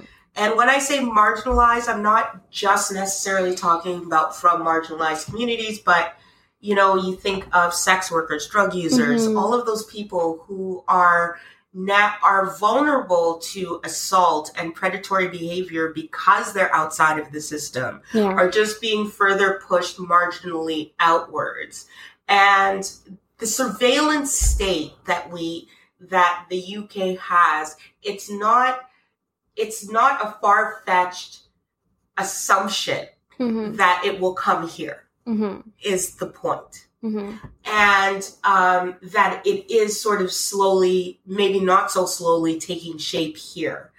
Ishmael, when you were working for BuzzFeed, did you um, study like these kinds of things in terms of police surveillance and stuff like that, or write about them? Sorry, I I did you know cover um, data and surveillance stuff you know in the past, um, not so much recently, but it is it's one of those topics that can get really depressing really fast because on the one hand there's an arms race between you know all sides involved to see like who can scoop up the most data you know be it hackers or governments or um, whoever it might be, you know, Facebook. like, there's just it feels like such a a weird long time losing battle that we've all had to have control over our own information and our, and our own lives. But I, I I feel like you don't need to project that far into the future to see how the stuff can be abused. You know, I, I'm not just using China as an example because I know that there's like weird problematic fixations that people can have about like Chinese surveillance as though we don't do that stuff here. But I think you can certainly yeah. see like a really extreme example of it of what's happening in Western China with, with the Uyghur community, where this like ethno-religious community is just completely uh, in a digital prison. You know, the face scans and and just all their movements are tracked, and anybody who d- diverges from what's acceptable gets thrown in prison, and and it's really rough. You, at the same time, you see people, eh, police departments in, in the U.S. like trying to constantly up the ante with facial recognition and all sorts of technologies that you know the promise of them is that they're liberatory and that they make our lives better and easier but it's just really you constantly see this push by governments um, be they democratic or not to just get more and more of our stuff to get more and more control and it's I, I, I don't know how to make this issue vital to people. That's that's my biggest concern is that it's it's really hard to make people take these abstract concerns and um, I guess find a personal stake in them, and, and, that's what I worry about. That it's just going to keep going. Uh, just as you know, we we've all just gotten used to like weekly Facebook scandals in terms of how they're losing yeah. our shit, and it's just like that's the price of modern life. A lot of us have decided. Um, there needs to be so. Re, earlier, you had mentioned the the digital literacy divide. Mm-hmm. I think a lot of that is what's playing into the um, the so-called apathy. And if you look at any sort of congressional hearing with a tech company, you know that there is a huge literacy divide. These people don't even, the decision makers, the people who should be enacting policies, don't even know what's going on. They don't know how this stuff works. They don't even understand the business model of these companies, that their business model is to sell privacy and data. But they, I don't even think they understand the consequences of what that means or what can happen. Um, anything from from being uh, surveilled by an abusive partner mm-hmm. to um, to the state surveilling, um, you know, child child welfare issues to immigration to all of these things are being affected by AI and facial recognition and so on and so forth. And I also think we just don't have a media also that's digitally literate enough. You, notwithstanding, of course. Thank you. It's funny that you mentioned um, that because the the the fact that lawmakers often have no idea. Because there's that standout moment from one of the times that Mark Zuckerberg was in front of the U.S. Congress, yeah. where you know they're mm-hmm. like hours deep into this hearing, and one of the senators is like, well, hold on a minute. You're telling me you don't charge people to use Facebook? And it's like, uh, yeah, yeah. no, we don't. It's like, well, how on earth do you make money? And, and Mark Zuckerberg is just like, we sell ads, Senator. it's like, yeah, no, it's it's it's a striking moment for one of those things, and I remember shows, that. Yeah, I remember that. And so, um, what I find is that even if we were to mount any sort of defense and and there are people who are doing it again back to the activism back to the advocacy and grassroots work that people have made this their lifelong like issue to fight on they're the ones holding it down because mm-hmm. nobody else is i think there's also there's also something that's really almost pervasive about this issue is um, we're made to feel like we can't talk about it because we don't understand it. Yeah, and it's we're too dumb. Exactly, it's made to feel like it's too big and too inaccessible for me and you to talk about our data and like protecting our data and what that would look like and what that entails. Mm-hmm. And for me, it came to a head because so I I wasn't born in Canada. I moved here. Uh, I'm not Canadian. I came here for school, and um, when you come here, you go through a battery of tests and you also have to give a lot of your own personal data. Mm. So, like mm. fingerprints, uh, body scans, you have to go through medical exams, all of these things the Canadian government has access to. Mm. And then recently, the Canadian government changed uh, a, the, part of the changes that happened in the immigration process was having to give away your um, bio information, like bio data. Mm-hmm. And that's not an option. You have to do it. Mm-hmm. Whether you want to come here to be a student, whether you want to come here f- to be a visitor, or whether you want to immigrate here. Mm. That's no longer optional. That is mandatory. But it's not mandatory for everyone. And that's where it becomes complicated and pervasive. Mm. It's mandatory for certain people from certain countries. Mm, the shithole countries. Okay. And that's a conversation everyday mm-hmm. Canadians or even people who are working in high level advocacy just aren't having because we're made to think like this is beyond our understanding this is beyond our control and there's also the implication that it's for security every single time you want to talk about this it's like oh but security and that shuts down that conversation immediately well it's the patriot act that opened up this mass this mass surveillance mm-hmm. you know before all the technology had to do was catch up mm-hmm now you have Google and Amazon and um, Google, Amazon, and Microsoft selling their facial recognition to the military yeah. and to the FBI. Like, that is some scary dystopian shit.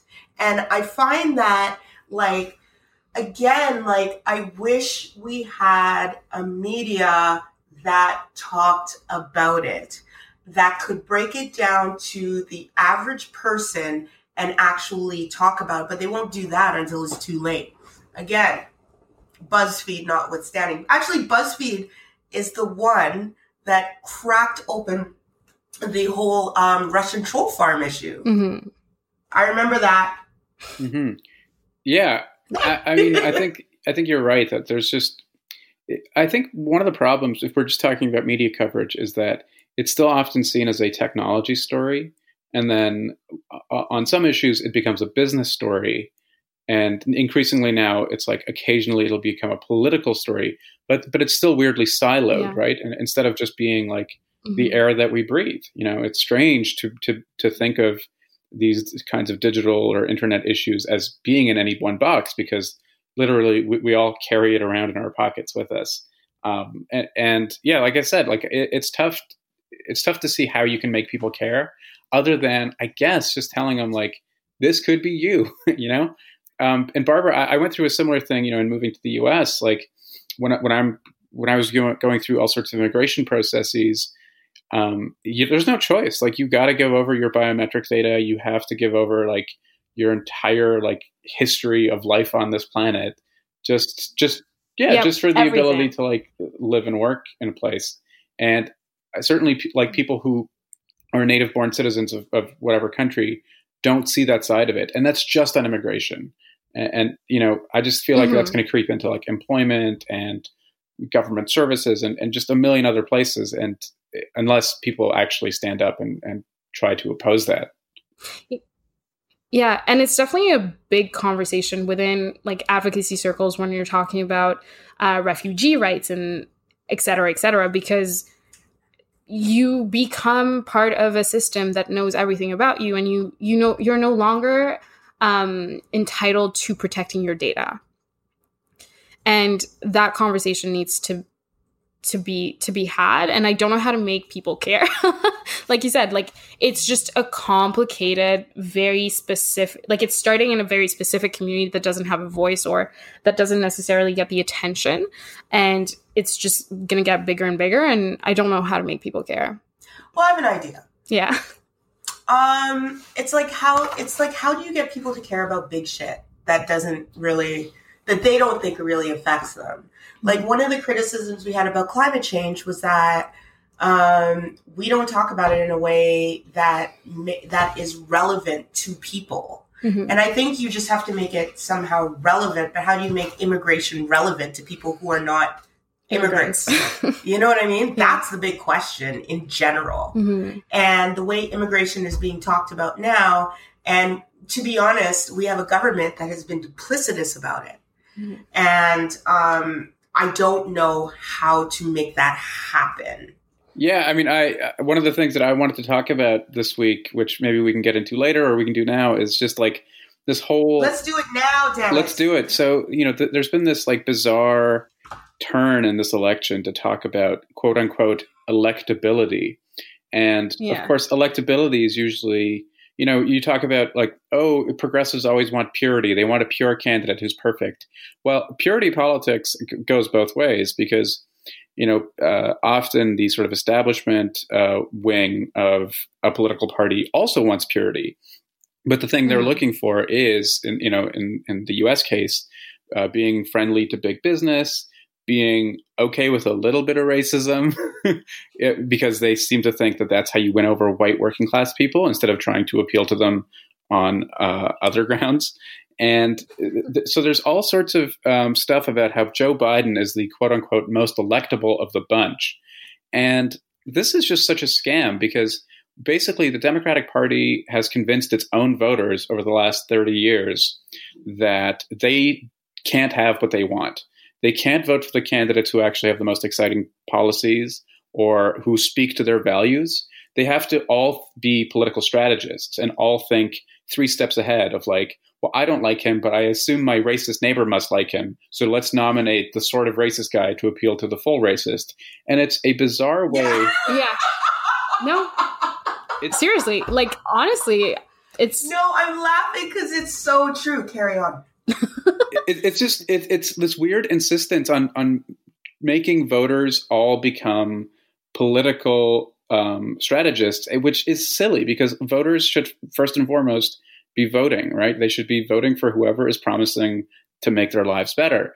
But you know, I, I think this is just a problem on the broad left more than it is on the right because when you look at the Republican Party, you know, primary voters just want, you know, the guy who promises them uh, fewer taxes and more guns. you know, to, to put it bluntly, they they, yeah. they are not as willing to water down their expectations, or at least not until very late in the game. Like you know, when it comes down to like late in the primaries or something, it's like ah yeah, I guess we still want that Supreme Court seat, so maybe. But you know, you didn't see that in 2016. You didn't see it in 2000 you just and you know what? They have not suffered a penalty for it because at least people know where these candidates stand. They know what the party stands for. Whereas on the you know broad liberal left side it's this constant sort of triangulating that ultimately means that your own base isn't excited and the people you're trying to convince don't know what you stand for. And it's just of course you know the current conversation about electability benefits the guy who is the most out of touch with the changing country, as as was discussed earlier, and who also has unique weaknesses. Like, how is he going to go up against Trump, the guy who has admitted to sexually, you know, uh, assaulting women, when he has this creepy touching problem? At the very least, yeah. you know, it may be worse. Uh, who knows what else we'll find out about him? Um, but certainly, like you can't have the creepy uncle going up against the uh, admitted sexual assaulter because it's it, it, it's just it doesn't scan, you know. And you can't have him going after Trump as like a rotten part of like the establishment because Joe Biden literally is the establishment. His promise is to bring back normalcy and to work with Republicans and and go back to the kumbaya bipartisan centrist era that is just long gone and he doesn't re- realize it. And the people who suffer from this electability focus is not just people on the left like Elizabeth Warren and Bernie Sanders who are who are legitimately challenging the system, but you're also seeing it bite people like Kamala Harris and Cory Booker who you know, if you look at their political careers, are you know fairly moderate, like sort of played it by the book, like paid their dues, got to a level they you know in some ways they've played it as safe as you can as a politician. And yet because they're not white men they are still paying the tax of electability. It's just a rigged game and i just don't think anybody needs to be taking it seriously at this point. Yeah i agree. All those points. It's it's honestly that was a mic drop. Yeah it yeah. is. well it's it's an extremely frustrating thing to watch play out because in a lot of ways joe biden is the worst choice you could have made. Yeah. But he feels this entitlement to running for president and getting elected eventually if they choose him.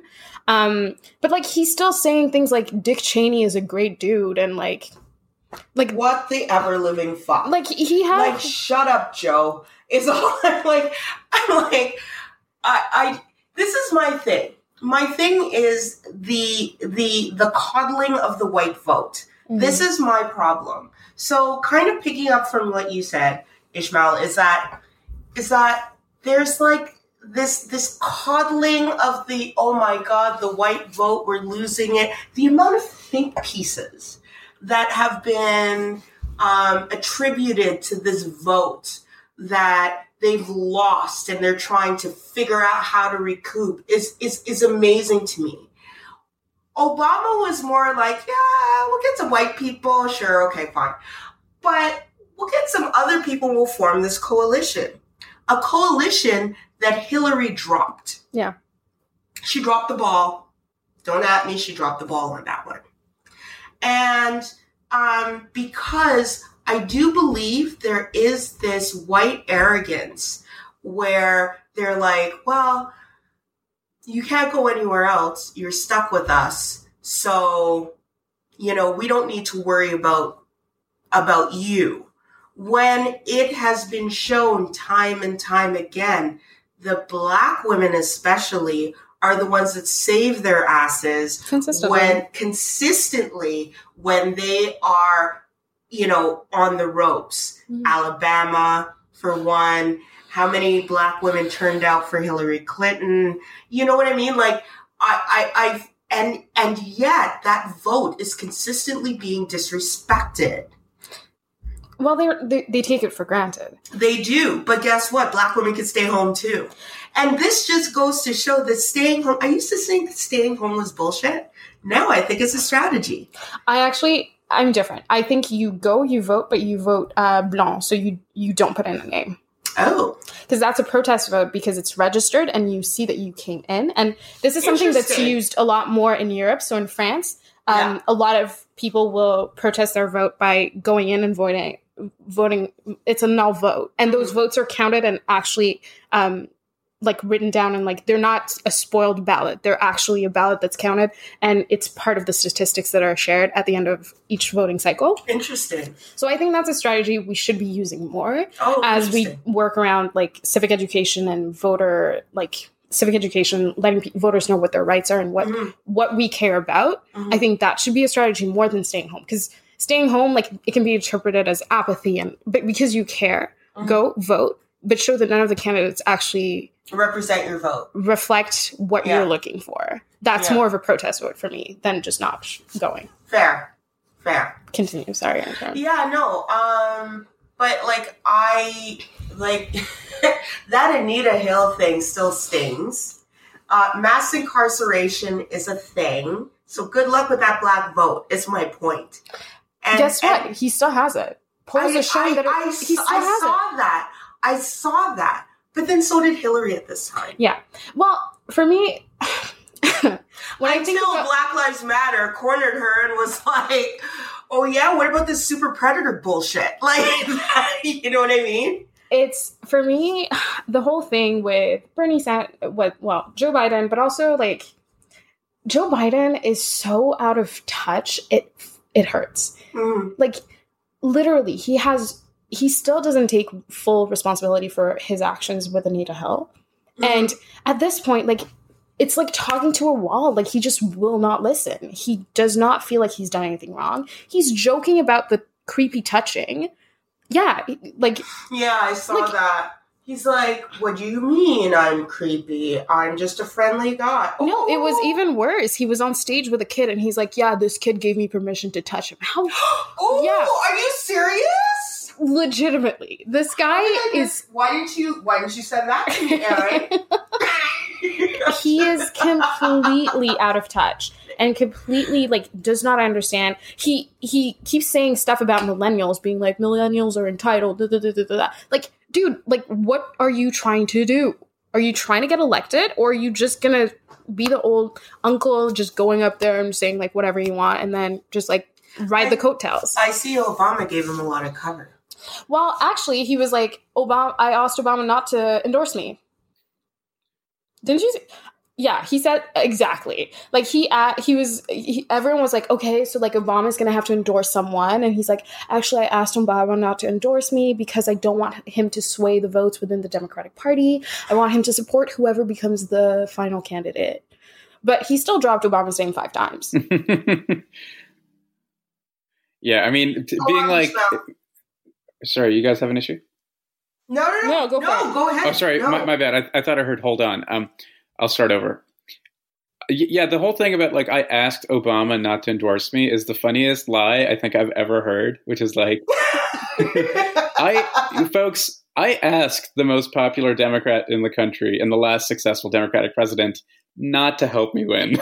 it's just the kind of guy I am. You know, I don't know who he thinks he's fooling with that, but it, it's it's so it's so ridiculous. But um, the thing that I, I think I found even more upsetting than Joe Biden, if I can just change subjects a little bit, yeah, is Pete Buttigieg.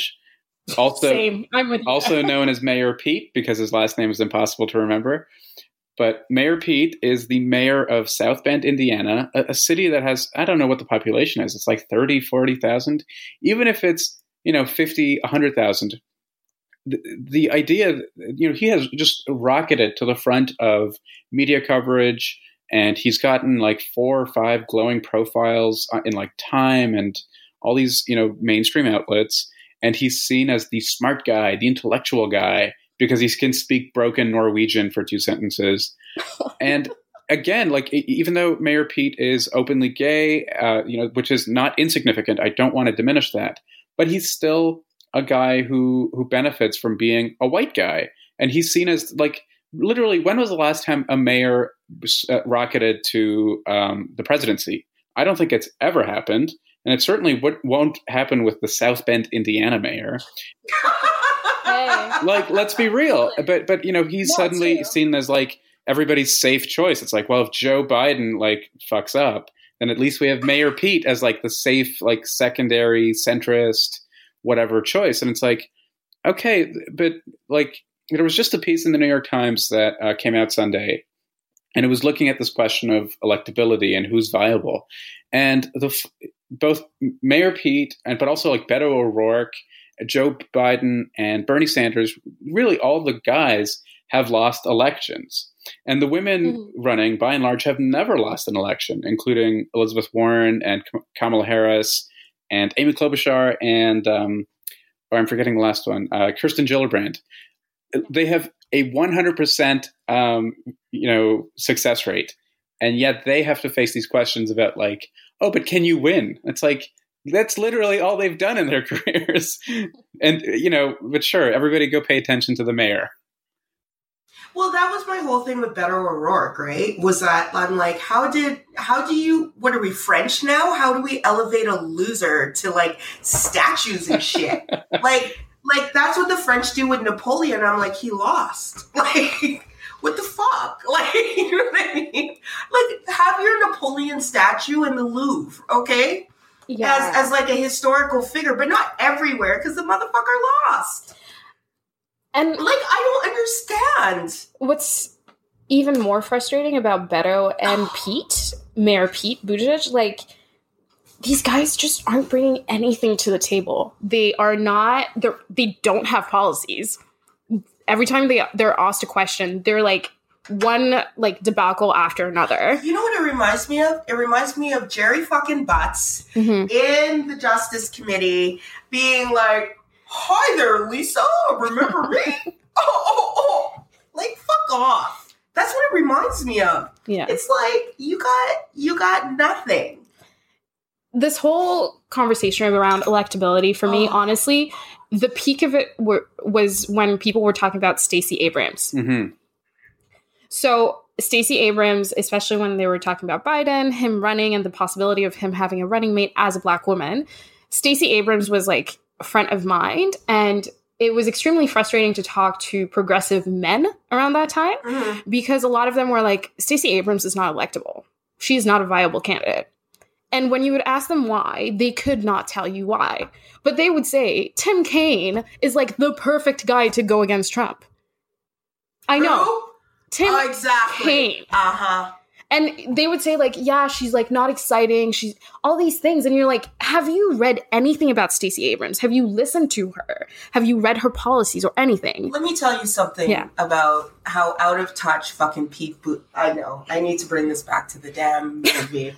but let, let me just say this. I saw on like late last week, he was having lunch with like Al Sharpton. Oh, really? I was just like, I'm sorry, is Al Sharpton a spokesman for black people? This is how I know Pete knows no black people. Yeah. Okay? Because he would have been, I would have been like, you didn't call DeRay McKesson? Like, you haven't been on Pod Save the People But you know what? Like, Ira um, Madison the Madison is a huge Pete Buttigieg fan. Really? I was super surprised by it too. And I think the angle he's going at it from is like it's a first serious gay man who's running for president and he feels that he should be given a level playing field, which again, not to minimize it the fact that he's a gay man, openly gay man married running for office. Like that is a huge deal.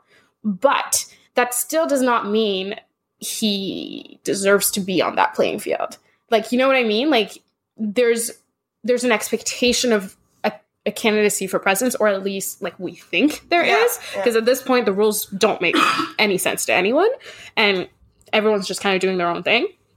But like there is a huge baseline support on that, Mm. but the fact that we haven't broken the glass ceiling, the highest of glass ceilings, as Hillary Clinton would say, for women, that's no longer part of the conversation. Nice. That's been lost Mm. and I don't know how we bring it back and how people make that the topic of conversation kind of centered around this electability question. Well, I think what the you know knock down the house movie really, and you can actually, Ishmael, I'd like to hear your thoughts on this. which is the idea of electability and how you make someone electable. People are acting like electability just falls from the sky or is inherent in people.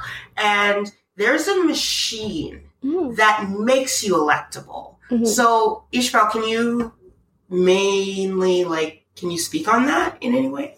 Yeah, I think you know electability is you know it's such an ineffable quality but you, you, somebody who was not electable, supposedly, was Donald Trump. You know, he was this game show host running a, an explicitly, you know, racist white nationalist campaign. His whole party repudiated him at one point, and yet he won because, you know, that's it was, you know, a groundbreaking election in many ways. And I think the lesson to love that shit. And, but I think there's a lesson to be drawn from that. It, sort, sort of as Barbara was saying that like the rules kind of have changed. And I think you can throw out some of your old assumptions. But there's two ways you can go. One is to be, um, you know, interested in finding the most um, powerful spokespeople for your movement, for your ideology, and trying to propel them to um, positions of power. I think the other is to be like, okay, we'll just find the same boring establishment guys, but we'll just go uh, through unconventional routes. Like the mayor of a small town or the failed senatorial candidate from Texas. And it's like, wait, but that's that's like a, a, weird lesson to draw from 2016. And and to your point about you know, electability is not something that falls from the sky. You know, whoever becomes the the candidate or the nominee rather for the Democrats is going to have a national party machinery at their back, one way or the other. And there's also, you know, in addition to that, you then need excitement from both the grassroots and from the electorate at large. So, like, you become electable once you run for election. You know, like, I just think yeah. it's not that difficult to um, ignore that question to a large extent and just focus on, like, what is your message? What do you want to do? Why should you have power? And what do you plan to do with that power? Instead of these bizarre sort of like 8D chess games that everybody's playing um, to try to elect Beto O'Rourke or Mayor Pete. yeah, no, and also just the likability question. I hate that that's a question that is pulled constantly. Like, is Elizabeth Warren likable? I don't care if she's likable. I want to hear what she has to say, what she wants to do, and where she's what direction she sees the Democratic Party going into, going in, and like the country going in. Like that question shouldn't be a pollster question, but it's st- but that's the thing. Like we're still polling in a different way. Like we're we haven't really understood that things have evolved. And that's why organizations like Brand New Congress and Justice Democrats were so interesting to watch. They were. Because they understood that they had made a mistake, especially within the institution itself, and kind of pushed the institution from the outside. Mm-hmm. And they decided to challenge the Democrats and be like, listen, the people you have in power, this ain't it. This is not working. Let's move this a little bit. Let's push you a little bit. And now AOC is a household name. Mm-hmm. Well, the yeah. Green New Deal, they wrote it. AOC did not write it. Mm-hmm. Justice Justice Democrats wrote it. Really? Yeah. Oh, it was one of the pillars of like having a candidate. If you agreed to be a candidate for them, there were a couple of things that you agreed to do or like you espoused. Uh-huh. The Green New Deal was one of them. Oh, really? Yeah, they developed. That's that. really interesting. So the Green New Deal basically came from the grass. Well, where I understand it came from the grassroots, but I think mm-hmm. it needs to be. Um, it was fine tuned, of course, but yeah. it's still a community. Like it was, it came from an organization that is a political action committee. Yeah, but still informed by the grassroots, and they were like, okay, how do we address the bigger topics? How do we talk about climate change in a way that makes sense and is tangible? and that was a huge we we all know what that means now the mm-hmm. green new deal there's even a canada green new deal apparently that they're trying to shop around, and, which I'm just like. Mm. Anyway, on to since um since we've taken up a lot of time with this, and on that note, that's it. We're gonna wrap up this. So, um, thank you, Ishmael and Barbara, for hanging out with me today. Um, Ishmael, where can people um, find you? I'm on Twitter at ID4RO, or you can just search for my name. And um, yeah, watch Democracy Now! Monday to Friday. Awesome. Uh, I'm on Twitter too. It's B Nzigiye, N Z I G I Y E. Um, yeah, find me on the internet. Okay, so we have a litany of areas. Facebook, facebook.com slash Bad and B podcast. At Twitter at Bad and Bitchy. Instagram at Bad and Bitchy Pod. Email at Bad and, bad and B Pod at gmail.com. Patreon, patreon.com forward slash Bad and Bitchy. I did it again. Um, fuck it. Redbubble, because we got merch that Barbara is wearing to Barbara, you warmed my heart when you entered the zone. It's really funny because I got this the day before you guys asked me to get on uh, to come on the pod. So I was like, yes. it's like I'm wearing this.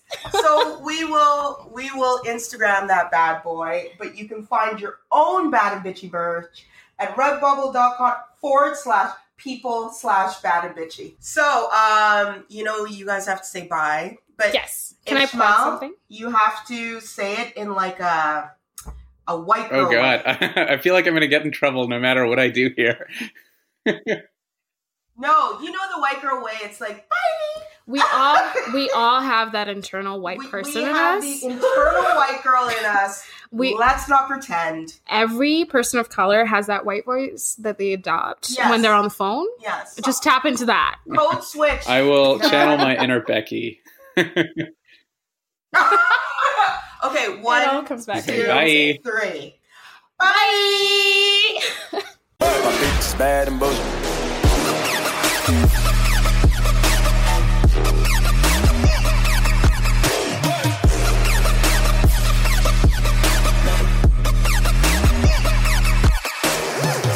Okay, so Ishmael, uh, we covered your rant and receipts in the last segment. Is there anything that you want to add to Uh, it? no, I think I think we covered it all.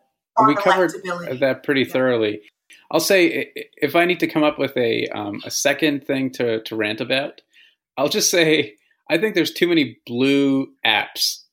If you if you look at like your phone screen or even like on your computer, everything is blue now, and it drives me crazy because like at some point companies realize that like blue is a nice color and that most people can see it okay. Even i think most kinds of color blindness you can still see blue.